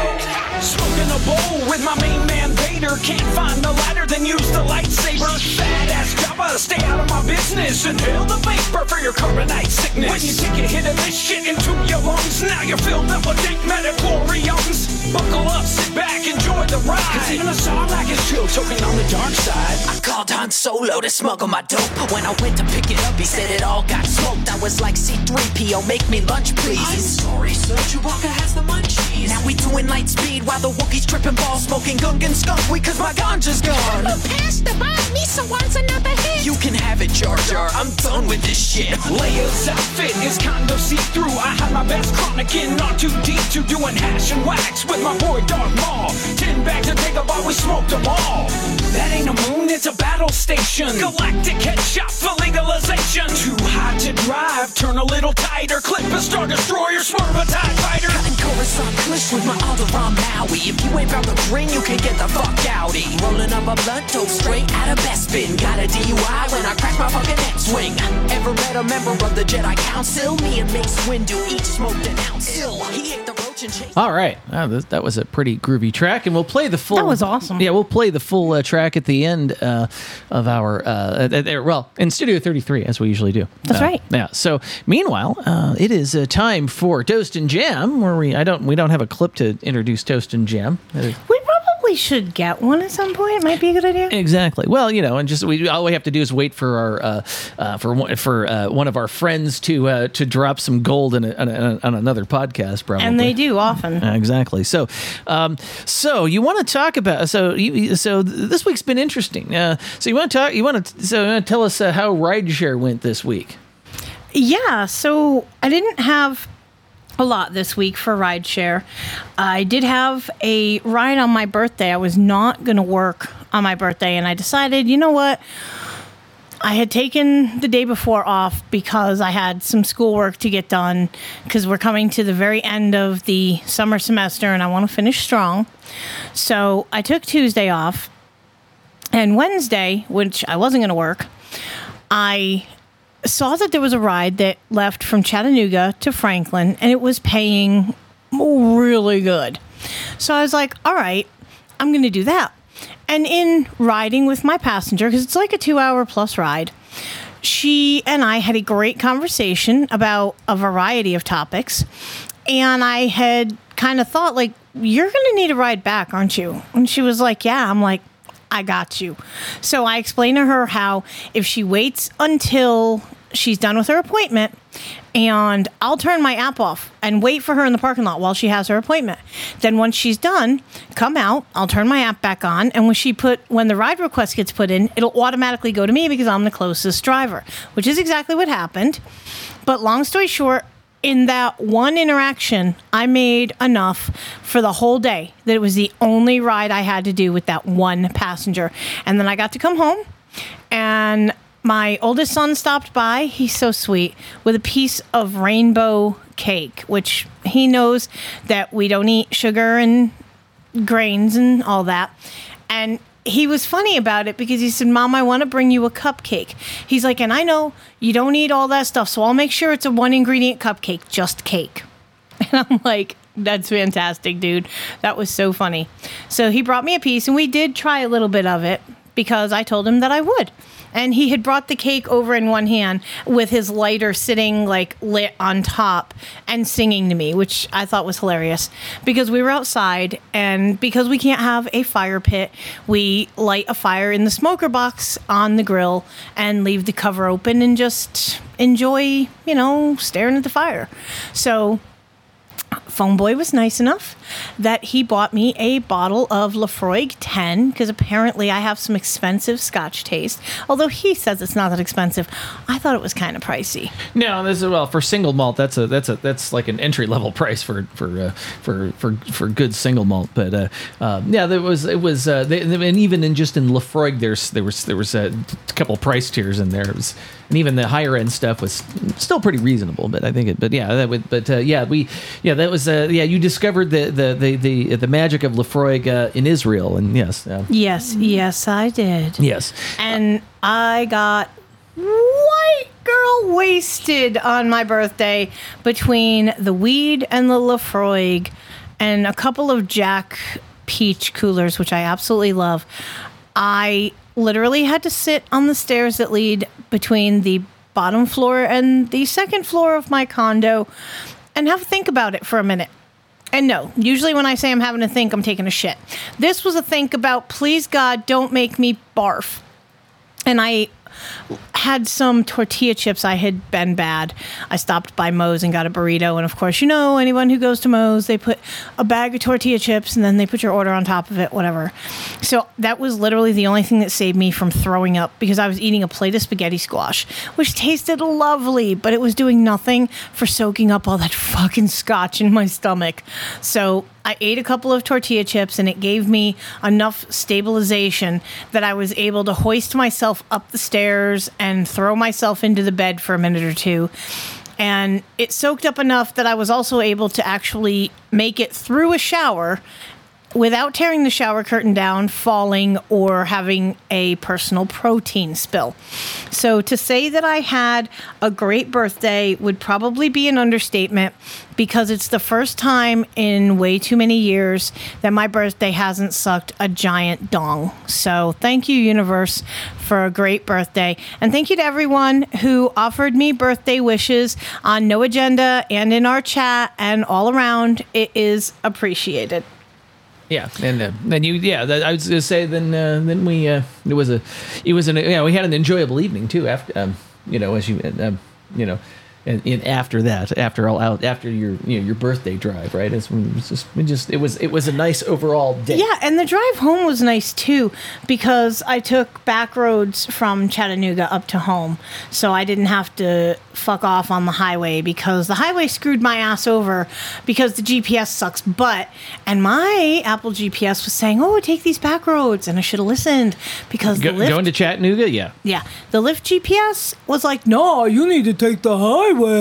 Yeah, which ended up in a four mile fucking backup, which almost cost me that ride because I was 15 minutes late from the time the person was supposed to be picked up. I was pissed. You can be assured I will never not take the back road to Chattanooga from now on because, nah, that is some bullshit. But you know what wasn't bullshit? This morning, I got up. Well, actually, maybe it was a little bit of bullshit because I had scheduled a ride last night that went to the airport in Nashville. Now, I usually don't work on Saturdays, as y'all know, but this ride was less than a half a mile from my house. And I was like, oh, yeah, I like money though. And Phoneboy and I talked about it. And I was like, yeah, I'm going to take this ride. And it was an amazing ride, paid well. And I figured, eh, to hell with it. While I'm in Nashville, I've got the time, everything for the show is ready. I'm just going to work a little bit. And then I had a cutoff time that I told myself I was going to cut off by, which I did, and came home to get ready to be on the show. And I made a pretty good chunk of change today to the point where I may actually do it again on another Saturday because that money was cake. Now, granted, the money that I got paid for literally driving to Nashville with my passenger was nothing to sneeze at. And I know that working a Saturday in the future, that more than likely will not occur. It's very rare for me to get a lucrative ride way out here. Well, yeah, But and like literally, happen. literally, you know, I mean, Yeah, it was practically across the street. But here's what really sucked. So when I originally booked this ride, it said it was for 6 a.m. I'm like, all right, fantastic. I set my alarm for 5 a.m. And I'm slowly waking myself up. It's about six minutes after. And I always, if I have a really early ride, I look at my phone to make sure that the reservation has not canceled because there's nothing worse than getting up, getting ready, turning on your app as you're sitting in the car and the fucking ride's been canceled. Like that will set me off, especially on a Saturday when I don't usually work. Yeah, I would have been pissed. But my app is flipping the fuck out about how I need to go online right now to accept the ride request. It's prepared, it's ready. And I'm like, what is this thing losing its fucking shit about? Somehow, and I think it's because of how close to the Eastern time zone we are, something happened. And that ride went from being a 6 a.m. pickup to a 5 a.m. pickup. Now I didn't lose the ride, as as I said. You know, I, I ended up getting it. Lovely, wonderful girl, and of course we talked about my show because I'm a little, uh, you know, egomaniacal about that. And I do have a sticker on each of the headrests, so I get more people commenting like, "Oh, what's the Lotus Effect?" So of course it's an opening for the conversation, like, "Oh, that's the show my boyfriend and I do," and blah blah blah blah blah, and we garner listeners. I have no shame, as you all know by now. So hopefully she got a chance to listen and hopefully she got back to where she needed to be. But the irony of this, and this is where the universe has a fantastic sense of humor and also gives me gifts along with the laugh that it has. This girl is from California, and guess where she's living? That's right. Seattle. So I'm like, wow. The serendipity behind that is so thick. Coincidence? I think not. I'm telling you. And and she asked me to ask Phone Boy, which I did earlier today, if he had ever eaten a banana slug. Because apparently these things make your tongue all numb and it's all kinds of fun and it's not dangerous, according to her. Yeah, I, I saw enough banana slugs go, growing up, and actually, if you uh, the UC Santa Cruz, uh, their uh, their mascot is a banana slug that tells you everything that you need to know about. Which you know. actually she had informed me of. I've been with you a year and a half. You never told me that your alma mater's mascot no, no, was no, a no, no, banana no. That is slug. not. That is not. No, that is not my alma mater. My alma mater is Santa Clara. They're the Broncos. So Okay, what did you say? Santa Cruz? no, I was talking about UC Santa Cruz. I did not go to UC oh, Santa Cruz. my bad. No, no, you went to Santa, Santa Clara. Clara, I know that. Yes. Okay, because she had said I, I must have misunderstood Yeah. her because she had said that the mascot was a banana Yeah, slug. for yes, for yeah, for UCSC. That's what she Got it, got it. My bad. Yeah, but she wanted me to ask you if you had ever eaten one. And hmm. that'll actually tie into a story that we're going to talk about in the higher consciousness segment. But that's all I have on Rideshare this week, except for we have this wonderful piece that Phone Boy had forgotten to include the last time we did a show. And it is hilarious. Go ahead, Phone Boy. Tell him the question you asked me as we got into Nashville to get to Israel. Yeah. Do you remember the exit for BNA? Really? It, it, it, And I, I'm, I was gobsmacked that he did this. I'm just looking at him and I'm like, did you really just fucking ask me that question? I, I'm sorry. Have we met? I'm, I'm Phoenix. Um, I drive rideshare in Nashville all fucking day. No, I got no idea what the exit for BNA would be. I only see it 10, 20 fucking times a day as I'm going up and down Interstate 40 and 24 and all that. So yeah, no, no clue, no Yeah. memory. Exactly. So yeah, it was just one of those little funny anecdotes that, that occur, you know. And, and I know when I asked the question, I'm like, oh god, I can't believe that even that even uh, left my mouth. Much like a lot of the things that come out of our mouths that end up as show titles, we're just like, did you really just say that? Yeah, I knew the exit for TNA, which is when yeah, um, that's a well, 33. Thirty. Yeah, it's always extra. It's always exit thirty three. Or 69 if you're doing it right. Yeah, exactly. So, um, anyway, um, I think we're on to the next topic, uh, which is which is uh, well, the this the school speech class from hell, whatever you want to call it. Oh my God, and it has been the communication class from hell, I assure you. I have never been so glad to be done with assignments. I literally only have one or two things that I have to do, which I don't even, I mean, they're assignments, but they're not. It's basically just, oh, post comments on, you know, this student's this or this student's that.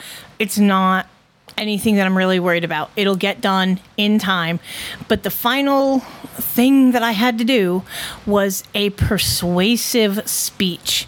And anyone who's ever done public speaking in their professional career, I I I I short circuit when I think about this because every week I do this show. It's called Lotus Effect. You may have heard of it. And compared to Phone Boy, I can actually get several sentences out that are not segmented and stuttered. I do well publicly speaking. I will just say that. Exactly, and, and it's this is it, it's just it yeah it blows me away, and and uh, I've helped with some of the you know, some of the assignments because I, I look at what she's asking and I go, you know what I've been doing this for you know I've been doing this for thirty years. This is not. She's putting way more shit in this than you actually need to do. It's it's it's it's like an And- outline. and- and oh, tell the, you- uh, the outline format. Don't get don't get me started on that. Yeah, Um, I'll, I'll tell you that's what set him off. Was that the last feedback that I got from her was on the speech that I did for a demonstration, I believe it was. Yes, it was the steak and demonstration- eggs. Yeah, the steak and egg speech, which it's it's not it's on No Agenda Tube, as is the persuasive speech. If anyone is inclined to see this, and I think Phoneboy is posting in our show notes possibly the persuasive y- speech. Yes, I will do that. Yeah, but irrelevant to the fact, the outline that was written. Now, anyone who does public speaking, like I said, on a professional platform, your outline is personal. You're not handing your outline out to other fucking people. So the outline that was written with Phoneboy's assistance was absolutely beautiful, and the feedback from this fucking cunt, and I'll say it just like that.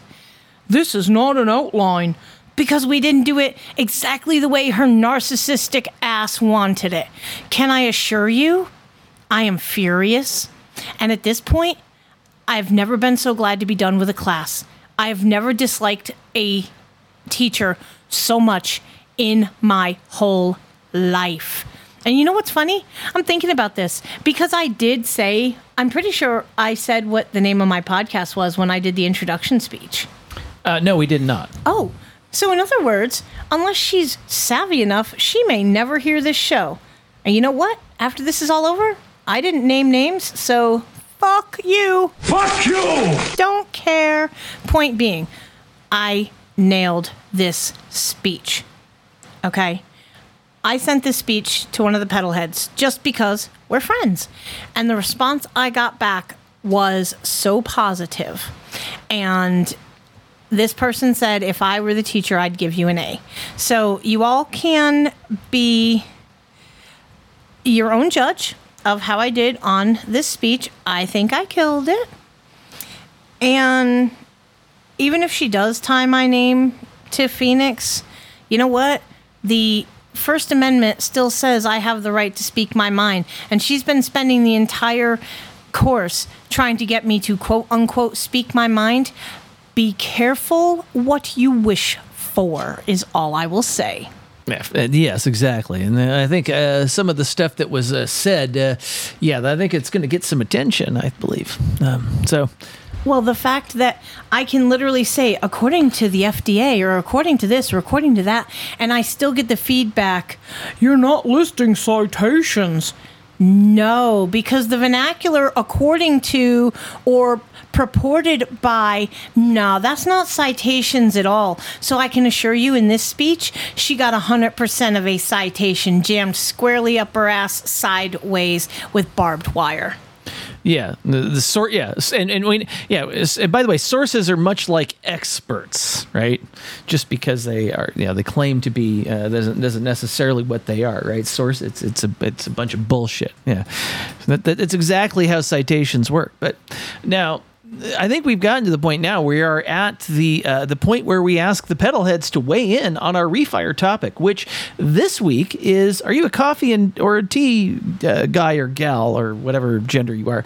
Um, how many? Uh, yeah, and, and and how do you take it? We'd like this is what we're this is what we asked our pedal heads. So you, if you're listening to this right now and hear you can hear the sound of my voice, if you call 253-237-3321, you can you too can weigh in on this topic and we'll play it on the air. That's right. So we want to know coffee, tea, me. What's this first caller have to say? Salutations and greetings. It's a Saturday. Yeah. Know, it's a Saturday. Scissor lift Saturday. Yeah. Having fun on the scissor lift. Anywho, oh, let's see. Coffee or coffee? Not a question. I just never got into tea. I mean, I've had it here and there. I can't say I've ever had anything like, oh, this is amazing. But, uh, I don't know. Just, yeah, always been a coffee person. And, uh, as the truck buys by because I'm in a parking lot. Um, yeah, but uh, black, I'll take it. Always have.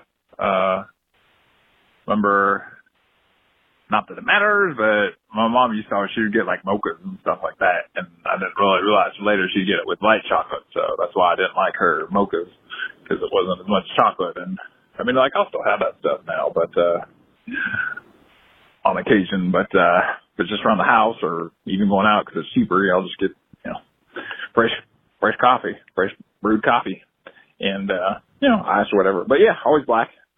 Never never done the creamer thing. So, and uh, my wife will get it, and so I won't drink it. So anyway, it's usually half and half or whatever. So, all right, that's enough about that because you know that's what's going on.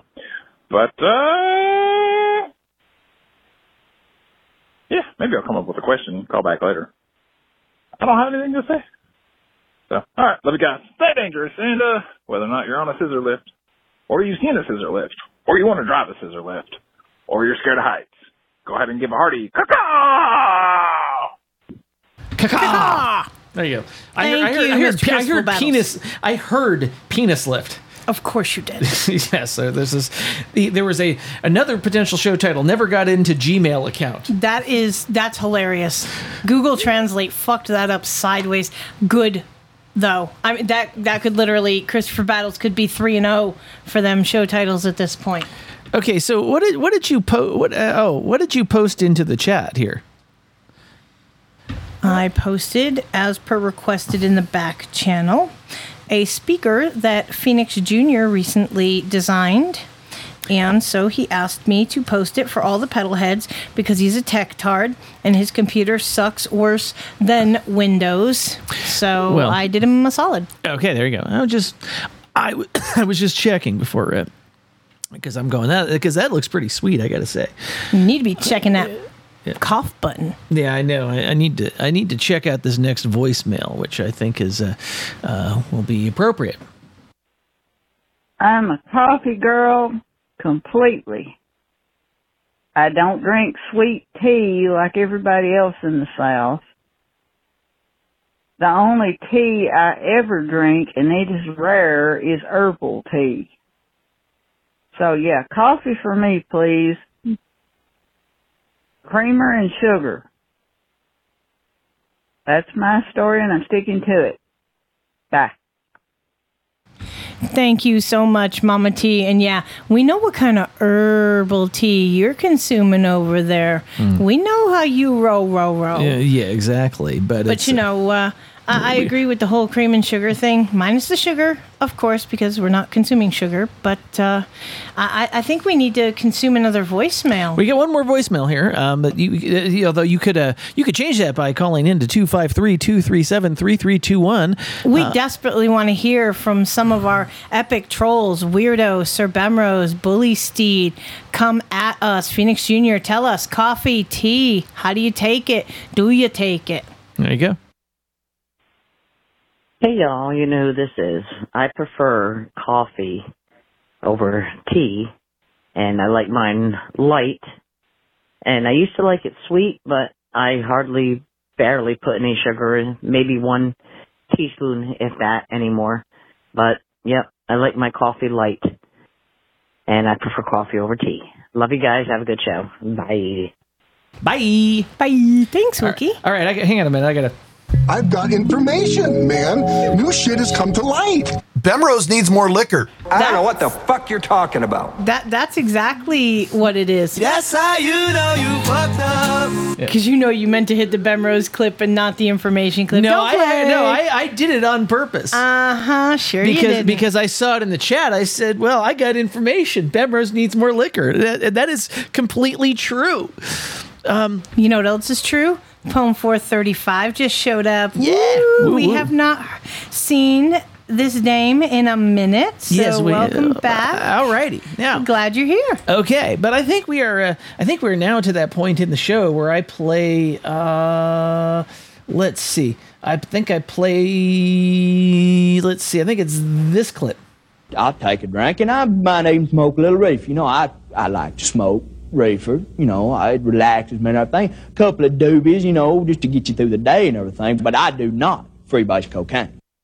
Pretty sure, yeah, I'm pretty sure uh, Kevin Durant doesn't freebase cocaine. He definitely uh, smokes the holy herb because Oh, yeah. because it was reported that NBA star Kevin Durant said commissioner smelled marijuana on him as he advocated for ending THC testing for players. It's a beautiful story. Now, NBA All Star Kevin Durant says he personally lobbied the league's commissioner to get marijuana removed from the banned substances list for players. And during one such meeting, he he said the official caught a whiff of cannabis on him. At at a- so at a CNBC and boardroom game plan sports business conference on Tuesday, Durant was asked how he managed to persuade Commissioner Adam Silver to lift the cannabis ban. He started by noting that he smelled it when I walked in. I, I, I just want to notate.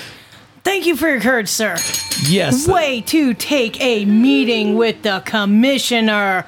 Ooh, so big penis. Yes, and, and smell and smelling of the holy herb too. Yes. Uh, now I really don't have much to say. You know, just what I'm saying. He, he kind of understood where this was going. He said, "I just felt like it was becoming a thing around the country, around the world. The stigma behind it wasn't as negative as it was before. It doesn't affect you in any negative way. Now, Durant, who teamed up with the online uh, marijuana marketplace Weed Maps on campaign to destigmatize cannabis, said at the NBC event that, or CNBC event, that the commissioner agreed with him. Now, it's the NBA. Everybody does it. It's like wine at this point. Now, the NBA and its players' union signed the collective bargaining agreement that removed marijuana from the league's banned substances list for players last month. That is definitely a step in the right direction. It's a step in the right direction after all. There That's right. Yes. It is. And honestly, Weed Maps is cool as shit. I- I've actually used Weed Maps. Uh, I can neither confirm nor deny uh, what I might have been doing at the time, but I, I can assure you that I have definitely found the green goodness in states where it is legal using such service. So Exactly. So kudos to them. Yeah, exactly. Now we're going to talk about HHC. This, this is a this is a chemical compound uh, that is found in some cannabis and hemp strains, and it has a similar structure to THC, but it interacts differently in the body. Now, when HHC enters the body, it binds to receptors in the brain and nervous system known as CB1 and CB2, which regulate many body functions. It can result in the feelings of relaxation and alter your mood. Getting a better idea of HHC effects and drawbacks can help you decide if it's right for you. Now, the HHC research is still in its infancy, but some studies suggest that it lowers pain, improves mood, and increases appetite. Now, here's a look at some of the potential effects. Now, um, there can be mild psychoactive effects. It's thought to be similar uh, but gentler to uh, than uh, Delta 9 THC. Many users find HHC experience to be more clear minded, concentrated, and less overwhelming, potentially leading to fewer common side effects. Now, the, this friendly characteristic of HHC makes it an appealing option for those seeking a milder experience. Uh, reduced nausea. The anti-emetic uh, properties of cannabinoids, including HHC, could make it useful. Now, could meaning they haven't proven it yet um, for individuals experiencing nausea due to various causes. Now, appetite stimulation. In the same way that other cannabinoids stimulate appetite, HHC might be helpful for those uh, struggling with appetite suppressing conditions or patients undergoing treatment that affects their appetite. And there may be some, there's some evidence that cannabinoids, including HHC, may have neuroprotective properties, suggesting benefits for persons with Alzheimer's and Parkinson's. And, uh, and uh, you know, there's there's a lot of uh, you know, and, and honestly, there's there's not a lot of uh, knowledge on exactly what you know, what the, the potential benefits and side effects and all of that that are different. It's it's just it's just one you know, it's the industry trying to uh, you know be legal within the you know within the bounds of the farm bill. Why don't they just freaking legalize it you know it already and just call it done? Because fat old white men still run the South. Yeah, well, th- this is true. Now, um, now the art- now the article that we re- read from is a sponsored article for the Hemp Doctor, an online purveyor of hemp-derived products based in North Carolina, which is not too far from us. And we actually ordered some product, and uh, and actually it was pretty good. I mean, Yeah, we ordered some HHC Moon Rocks, uh, cherry runts, and cereal milk, I believe it was. Yeah. The cherry runts was not tasty, but it definitely got you there. The cereal milk was delicious and also had the same effect. So we will definitely be purchasing from that fine establishment again. Yes, we will. Uh, but uh, but not for a little while. I think we've uh, um, anyway. We uh, so um, now apparently weed uh, makes runner's highs even better. I should have tested this today, and I did not. We're going to test it tomorrow. Remember, I told you we were getting up in the morning and we're going to get higher than squirrel nuts and we're going to go for a run to test this. It's some field research. To be hot and humid tomorrow. I don't know. It's it's You pussy, you ran a fucking 5K today. Don't tell me about fucking humidity. I saw my watch you got another fucking award for doing a 5K. So you can absolutely just walk right off. Okay, so here's what it says. So you want your runner's high to go even higher. Try a little cannabis before your jog. That's a takeaway from a newly published study in, in cannabis and cannabinoid research. Now, the author said that the use of cannabis with various forms of exercise, e.g., running, has received increased media attention in recent years, contradicting the popular stereotype that cannabis is associated with sedentary behavior. Although cross sectional evidence suggests a positive association between cannabis use and exercise engagement, to date, the acute effects of cannabis on exercise remains unclear, they wrote. Now, with that background, they set out to assess the link between marijuana use and exercise by comparing participants' experiences of running uh, ad libitum, which means as much as you want, use of, uh, of, of legal market cannabis, cannabis run, to running without cannabis, the non cannabis run in a real They, world they setting. should have recruited you, phone boy, with the amount of miles you used to run when you were back in the P and Dub. You would have been a fantastic candidate to get stoned and go for a 10K. It would have been nothing to you. That's right. And I probably would have done it too.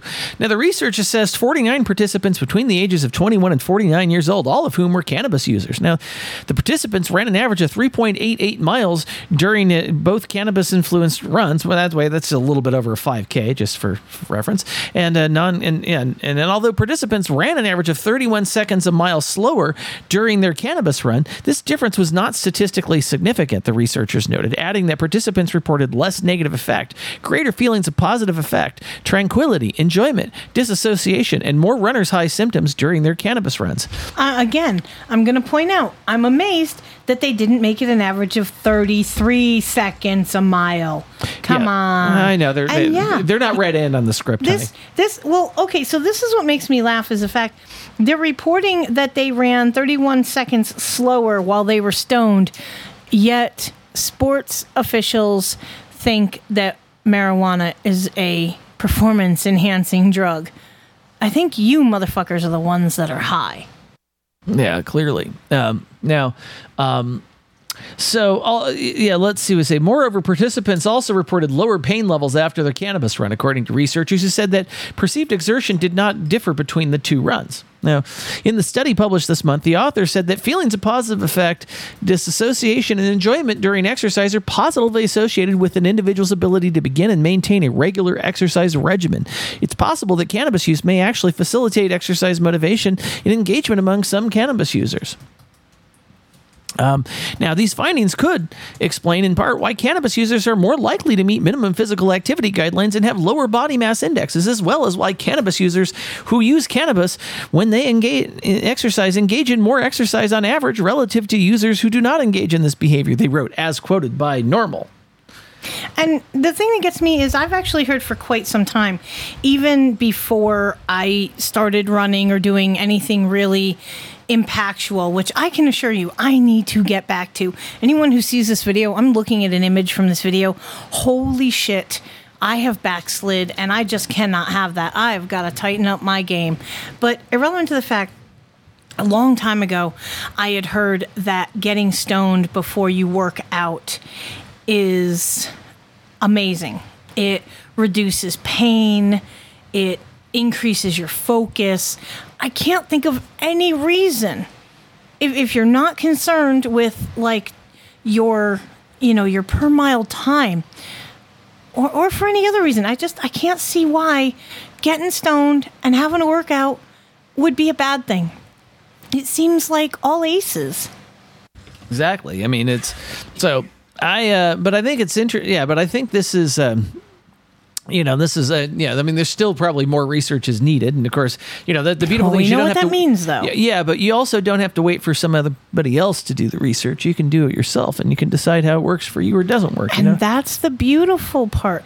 You know, we're always railing against Big Pharma and saying that we think the holy herb could help in so many medical ways. Well, call us medical researchers because we're going to get stoned and go for a run tomorrow. There you go. Call us medical researchers. Yeah. Um, okay. Now, Australia becomes the first country to authorize psilocybin MDMA therapy. Um, now, the land under made a historic move over the weekend. Excuse me. Though some experts are cautious as to how exactly the major change will fully pan out. That's right. And Australia became the first country in the world to authorize psilocybin and MDMA use through a doctor's prescription to treat psychiatric conditions like post traumatic stress disorder, PTSD, and depression. Now, what began on Saturday the 1st is that both drugs were off I'm sorry, the 1st of July, let me be more specific. That both drugs were authorized for therapeutic use after regulators approved the up and coming treatment option earlier this year. Now, Australia's drug regulator, the Therapeutic Goods Administration, TGA, approved the move back in February and indicated that the change wasn't made lightly. Rather, it came after nearly a three year decision making process, which included extensive consultation with a number of experts on the topic. MDMA, also known as ecstasy or Molly, was approved as a treatment for PTSD, while psilocybin, the psychoactive substance in psil- or excuse me, psychedelic mushrooms, was approved to for treatment resistant depression. I'm not, I, I just have to say, I'm not real sure how I feel about shrooms being used with depression because you, and, and I can speak about this from a very real place that I was kind of down, really feeling defeated, thought, I'll eat a handful of mushrooms, that'll help. I looked like a relative of Jar Jar Binks and took a two hour crying fit. I don't recommend psilocybin if you're not in a good headspace. I'm just gonna put that out there. Yeah, n- yeah, for real, folks.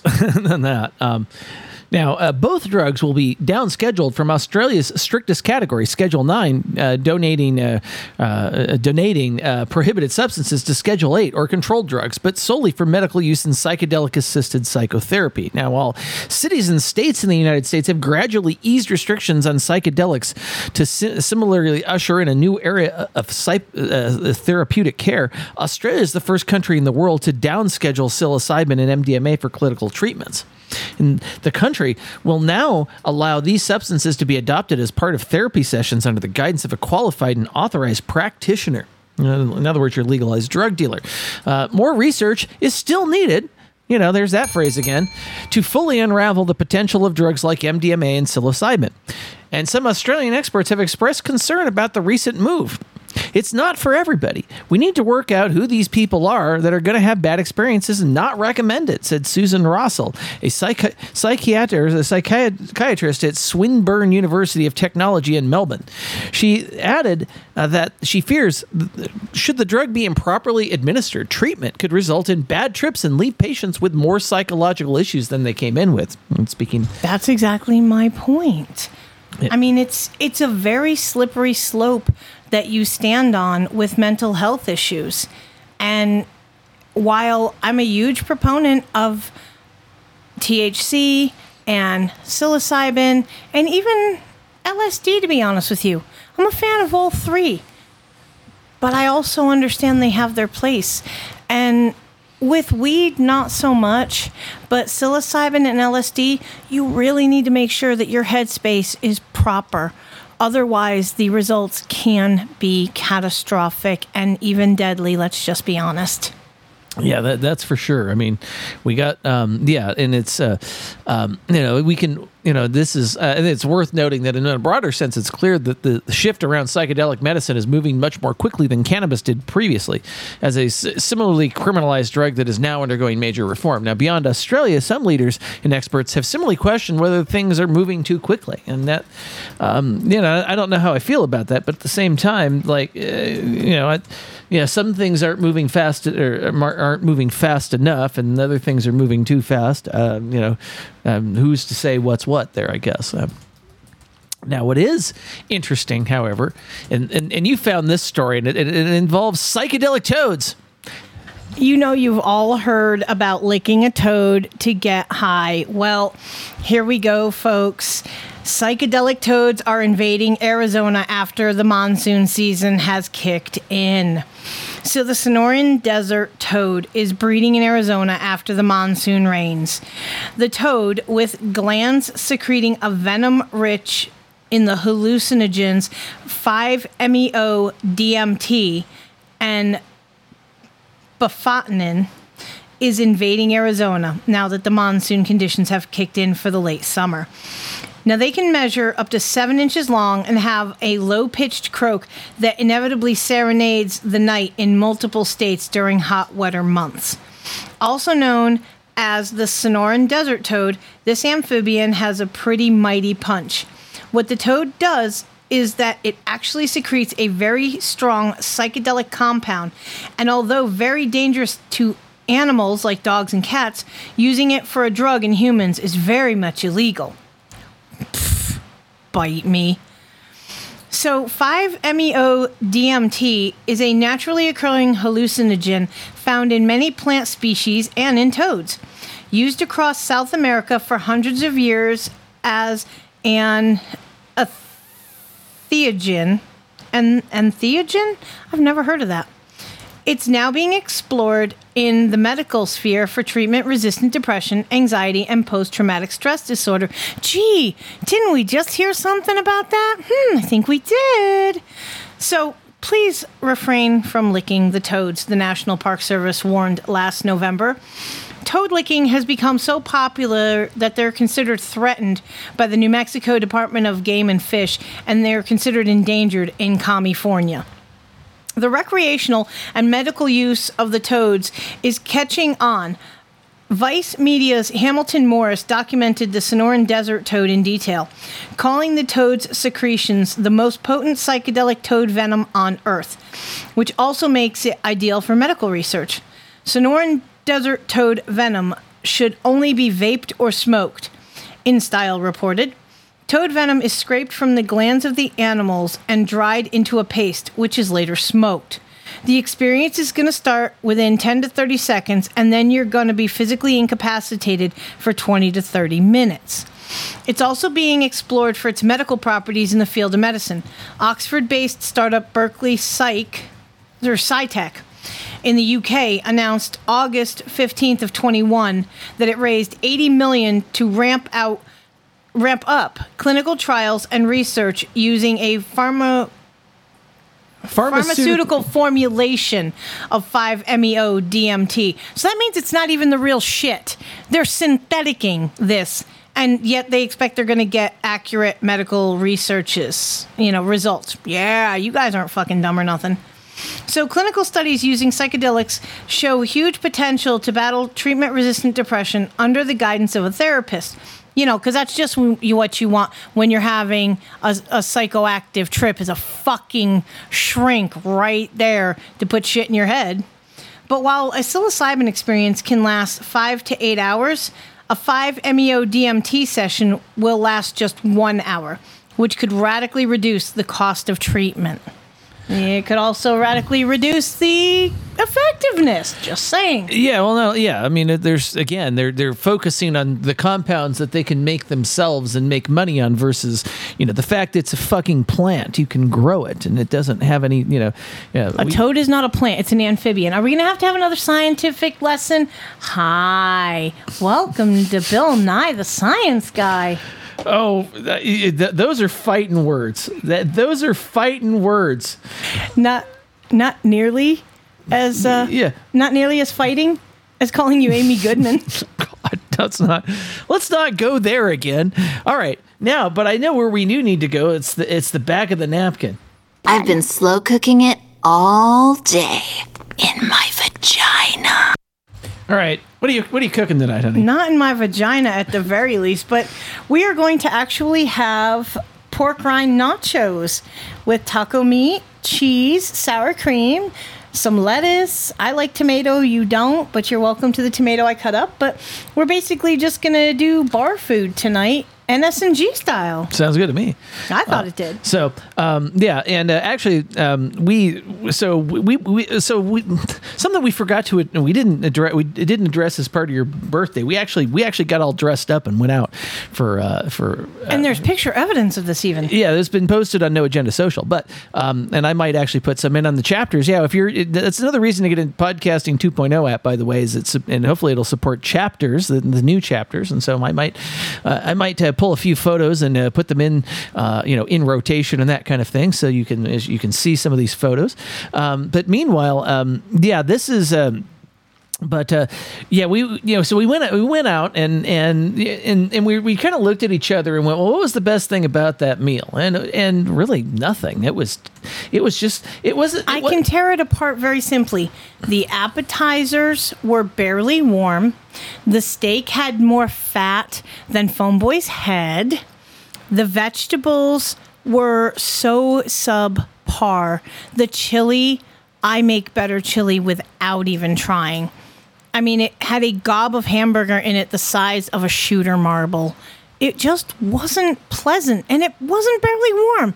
I have very low expectations at this point when we go out to eat somewhere, but at least, the very least you can do is make sure the food is hot.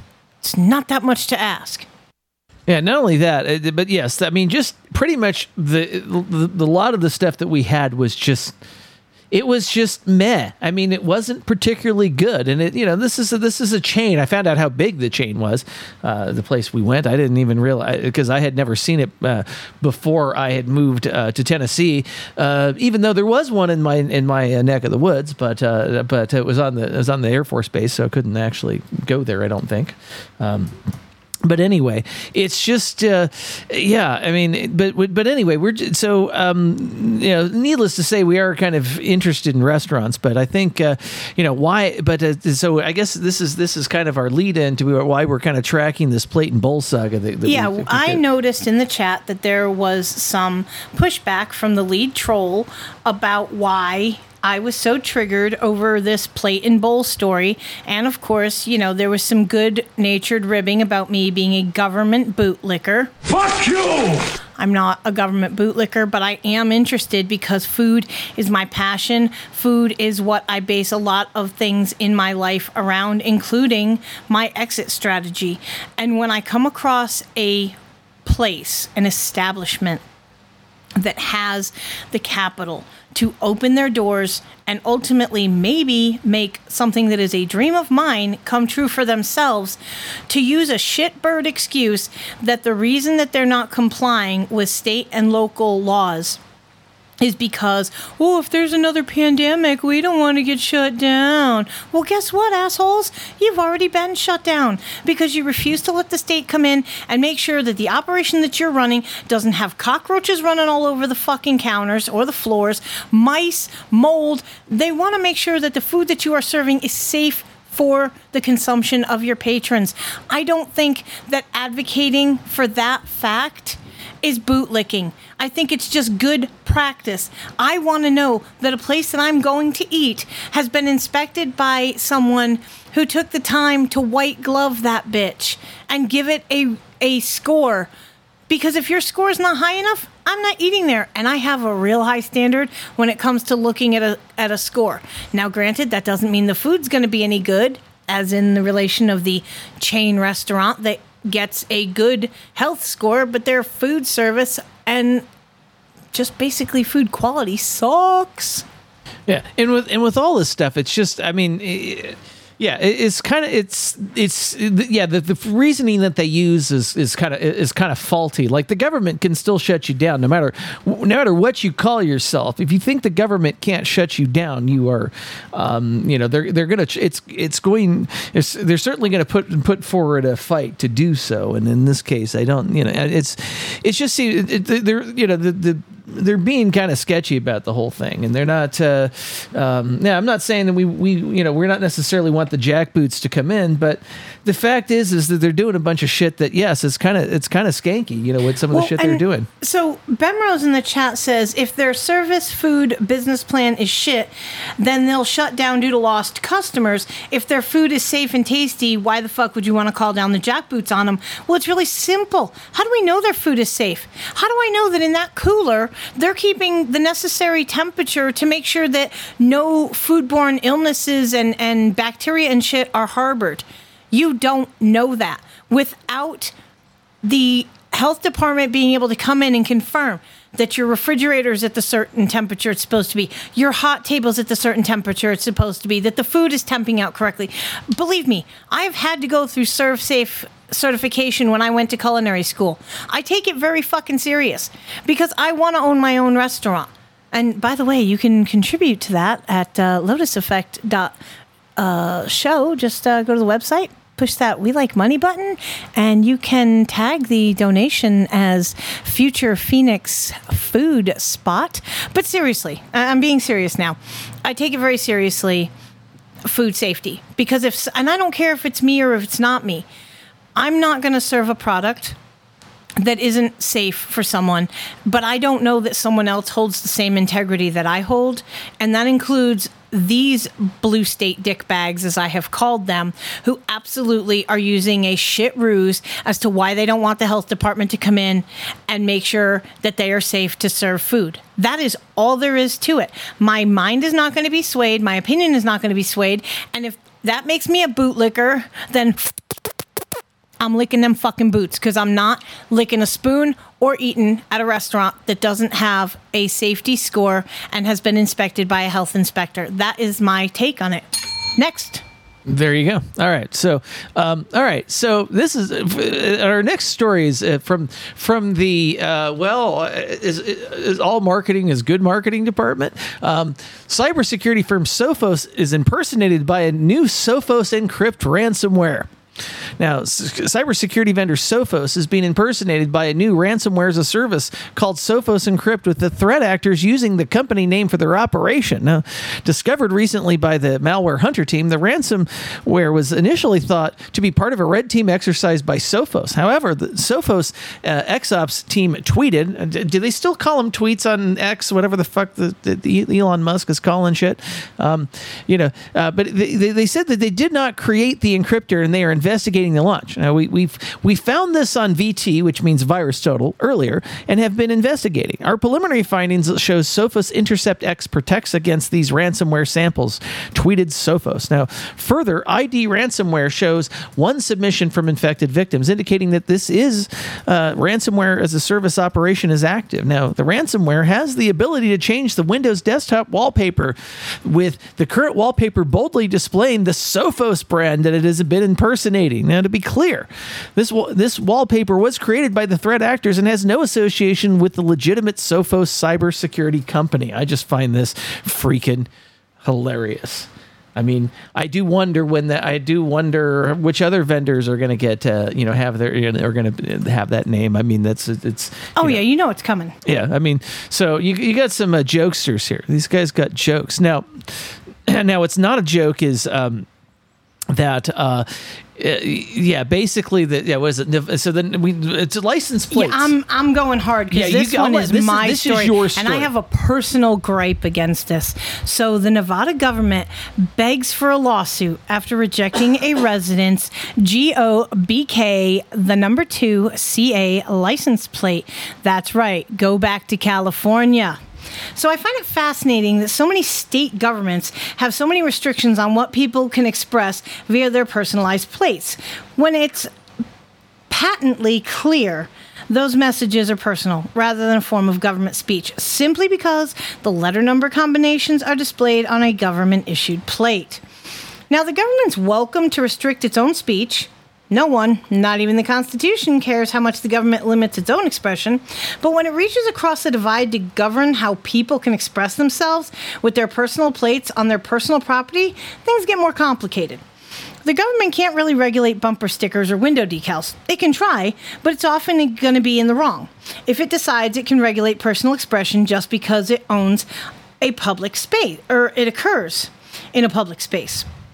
Most people aren't willing to make a literal federal case out of their rejected plates, but those who do are often able to demonstrate governments are impermissibly regulating protected speech under the mistaken assumption that the delivery system utilized for these messages, i.e., state issued license plates, allows them to bypass the Constitution.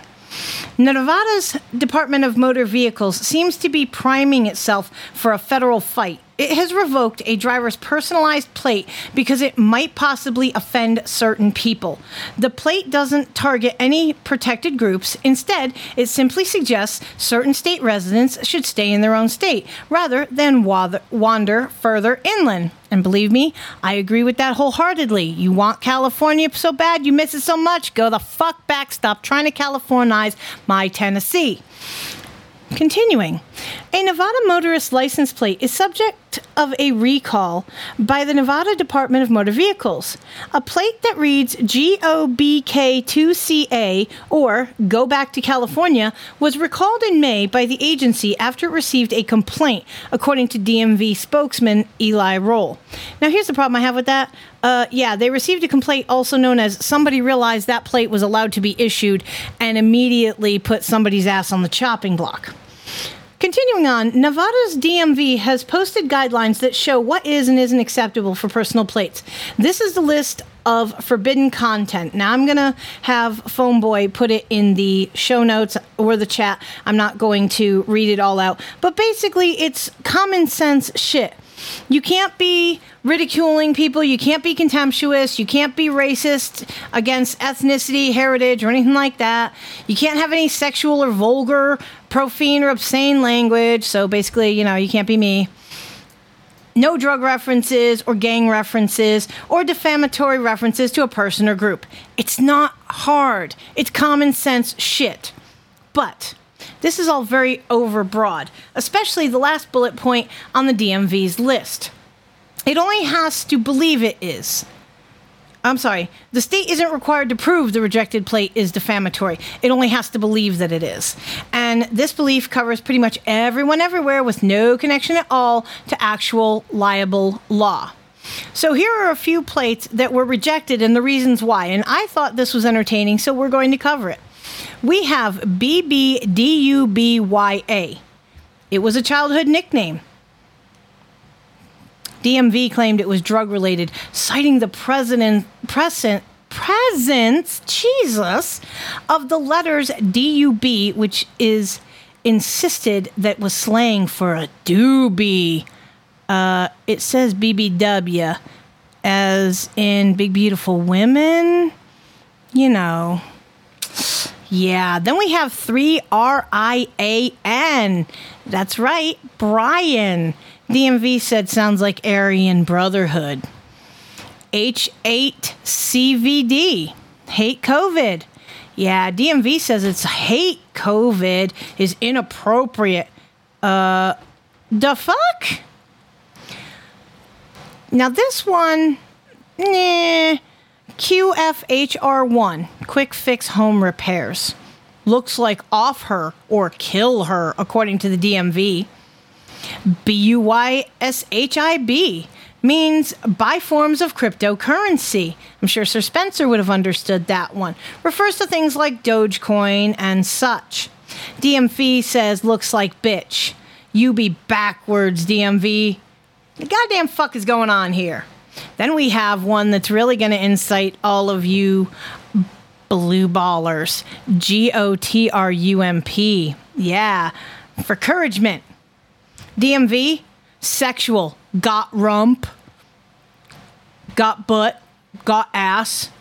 Yeah, okay. There you go. That that's exactly what it means, isn't it, DMV? This one got me. P O P O B 8. That's right, police bait. It's on a classic rod. Popo is slang for police. B8 is B8, which is slang for oral sex. Well, they got it half right there.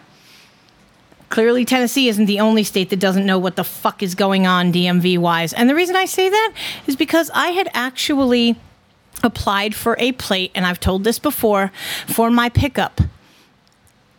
L O T. No, what was it? L L T L T S or L O T U S F X. yeah. Yeah, because it was seven. So it was L O T U S F X. Lotus effect, right? Not according to these assholes. They never gave me a formal reason what they thought it was. They just said, it could be offensive. It's like, you motherfuckers are offensive. Not only that, you stole 38 fucking dollars because that's what it cost me to try to get that plate, which, oh yeah, by the way, was never refunded. So as far as I'm concerned, you know, state of Tennessee can just fuck right off. Fuck you! Oh. Now, now, But again, that's just my opinion, man. Yeah, exactly. And and now also not in my opinion anyway is that uh, yeah those Peloton uh, the Peloton exercise machines yeah those things are those things are full of uh, uh you know um, goatsy and fail as I like to say um, they uh, yeah they expose uh, yeah they could be potentially used to expose enter- your home or enterprise networks to IoT attacks now uh, they could be losing more than just pounds by using a Peloton treadmill as the internet connected fitness equipment can also leak sensitive data or pose as an initial access pathway through an attack that compromises any of the three um, uh, attack vectors a researcher has found. Now, security researchers took a deep dive into the popular Peloton tread equipment and found the, the attackers can enter a system which is uh, which is essentially an Internet of Things device via the operating system applications or by exploiting APIs to load various malware. Now, hacking a Peloton tread through any of these points could lead to exposure not only of a user's personal data,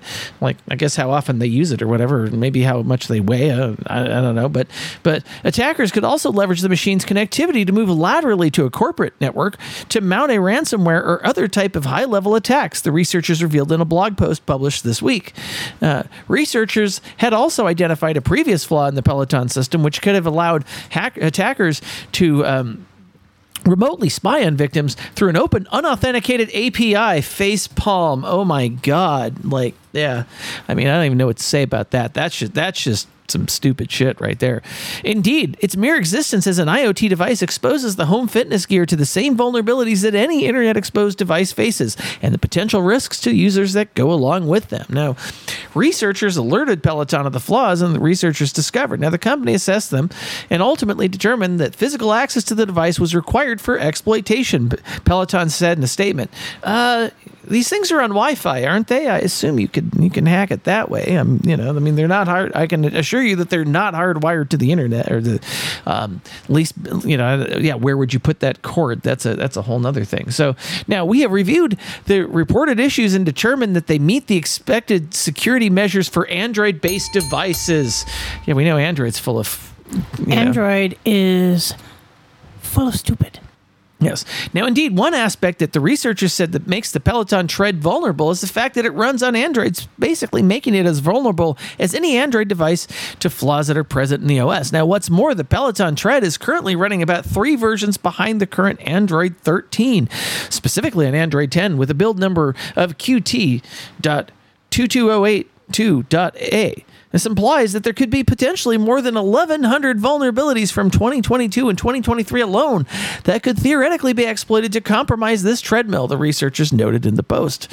Now, aside from that, a malicious actor could potentially enable USB debugging on the Peloton's Tread OS and gain access to the shell, as well as obtain a list of all installed packages on the OS, the researchers have found. Now, with the shell fully accessible, a threat actor can fetch any application for further analysis uh, and or reverse engineer and, you know, and then exploit the flaws on the apps to take advantage of the embedded binaries to make lateral movements, which means there's probably uh, more issues to be found because that yeah, But they don't care. Like Peloton's like, yeah, but no big fucking deal.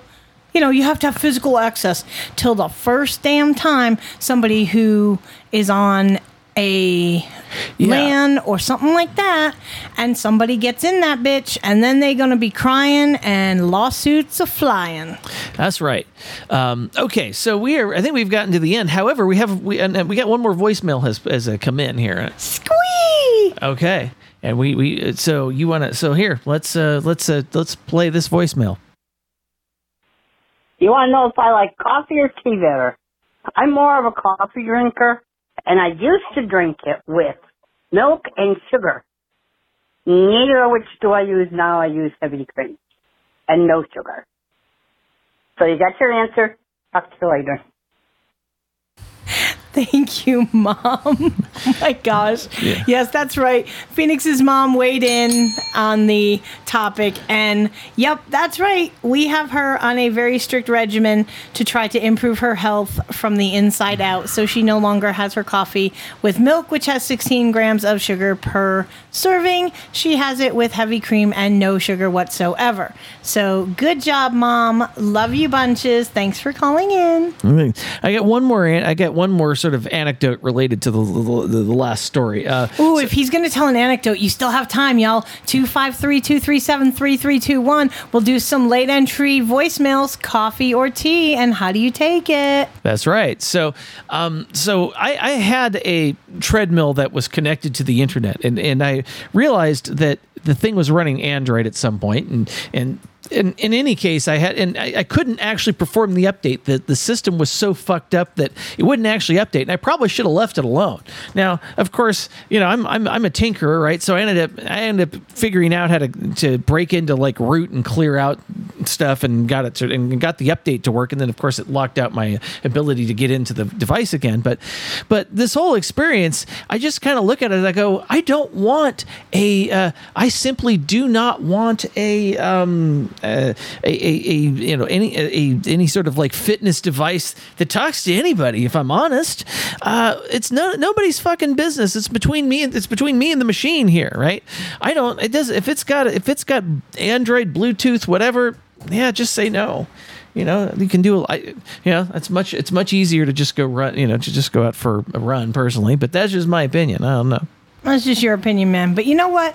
Not that the pedal heads don't know this already, but I think we should actually weigh in on the topic that we asked everyone else to weigh in on. So, not that they're going to be surprised, but phone boy, coffee, tea, me, how do you take it? Black like your soul? Depends. I, I will drink it. But oh, you take it with depends. That's disgusting. we should have a conversation, you kinky bastard. Oh, jeez. Um, no. It, it- sometimes Or do you I need the depends because of it? Jeez. I don't even know what to say to all of this. Okay. So, I, Yes. however, Breaking yes. breaking the balls. Exactly. Uh, so, I do actually drink it. Sometimes I will drink it black. Sometimes I will drink it with heavy cream. That is just how I do it. I mean, it, it depends on uh, what kind what of coffee, it? whether ha- I was going to say, you haven't even said what it was. coffee. Exactly. So, now, how about you? And we got, oh, and we got, we're getting voicemails. This is fantastic. I do love the late minute voicemails. Keep them coming 253 237 3321. But yes, I'm actually, I, I'm both. Uh, primarily coffee, and of course, you know, cream, a couple of cubes to kiss my ass. No, black and a couple of cubes to kiss my ass. That's what it is. Uh, but no, heavy cream, no sugar, much like you. Same as you. Yeah. The tea, however, you occasionally do like engaging in a cup of tea once in a while. yes, and- when I don't want to drink caffeine. Right. And we have a couple of tea varieties that we like. I'm a big fan of the Twinings uh, English breakfast, and I also like the Sleepytime Fireside Vanilla Spice. So, and I will admit, with the with the vanilla spice one, I do put just a tiny bit of local honey in it with some heavy cream. It's delicious to me. It tastes like rice pudding without the hot fresh garbage. So that's yes, it sounds lovely. I just I'll put I do vanilla tea and I put heavy cream in it. That's that's what I do. Now, let's see what everybody else has to do here um, with their stuff. Uh, so uh, let's see who this is. Right, paddlehead. Somebody wanted me to call in and say whether I prefer coffee or tea. I don't really prefer one over the other. I'll take my coffee black and I'll take my tea sweet. About like that. Uh, I don't know. Later. Uh, okay, well, Thank you so much. And you know what? I I like that. Coffee black and tea sweet. Good on ya. yeah, there you go. Yeah, that's a great one. We got a we got another one here, um, and so here we go. Uh, let's uh, let's play this. All right. Hey, this is Palm 435, saying Jennifer Wida. Um, I like my coffee with heavy cream, and I like iced tea with lemon. I live in the South. I have never been able to drink Southern sweet tea. It tastes like syrup. It's absolutely disgusting. Uh, give me my Northern tea with lemon.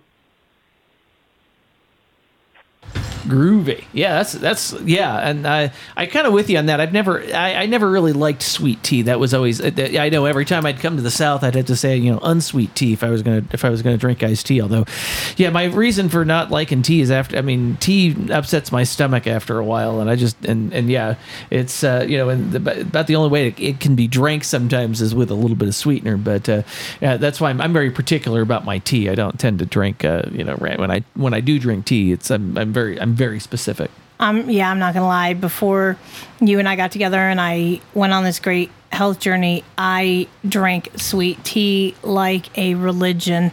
But uh, over the years, I had started to reduce the amount of sugar that was being put in the sweet tea. Not that that's any better necessarily, but you know, a drop in the ocean or some bullshit.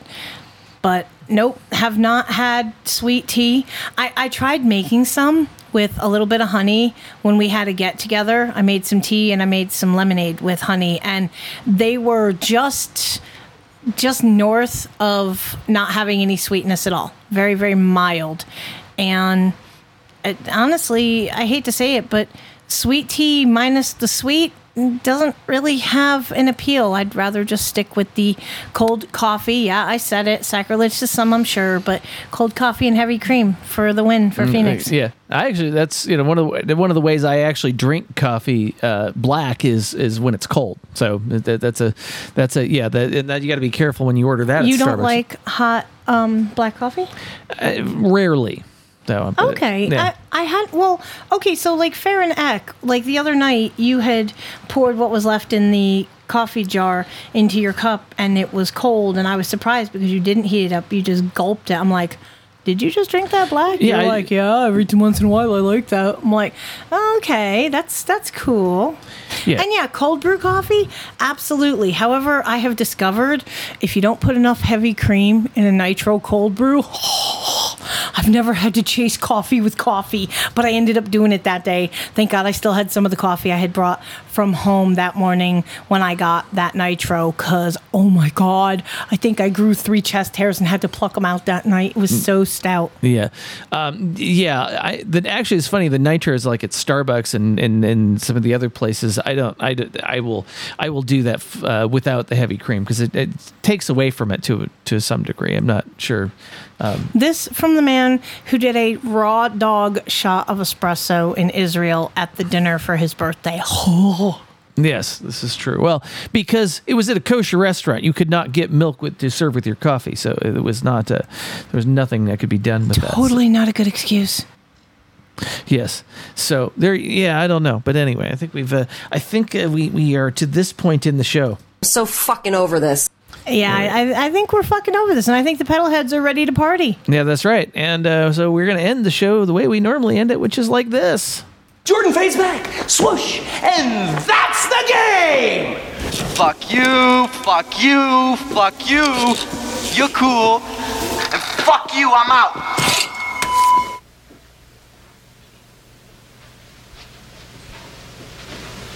You're still here? It's over. Go home.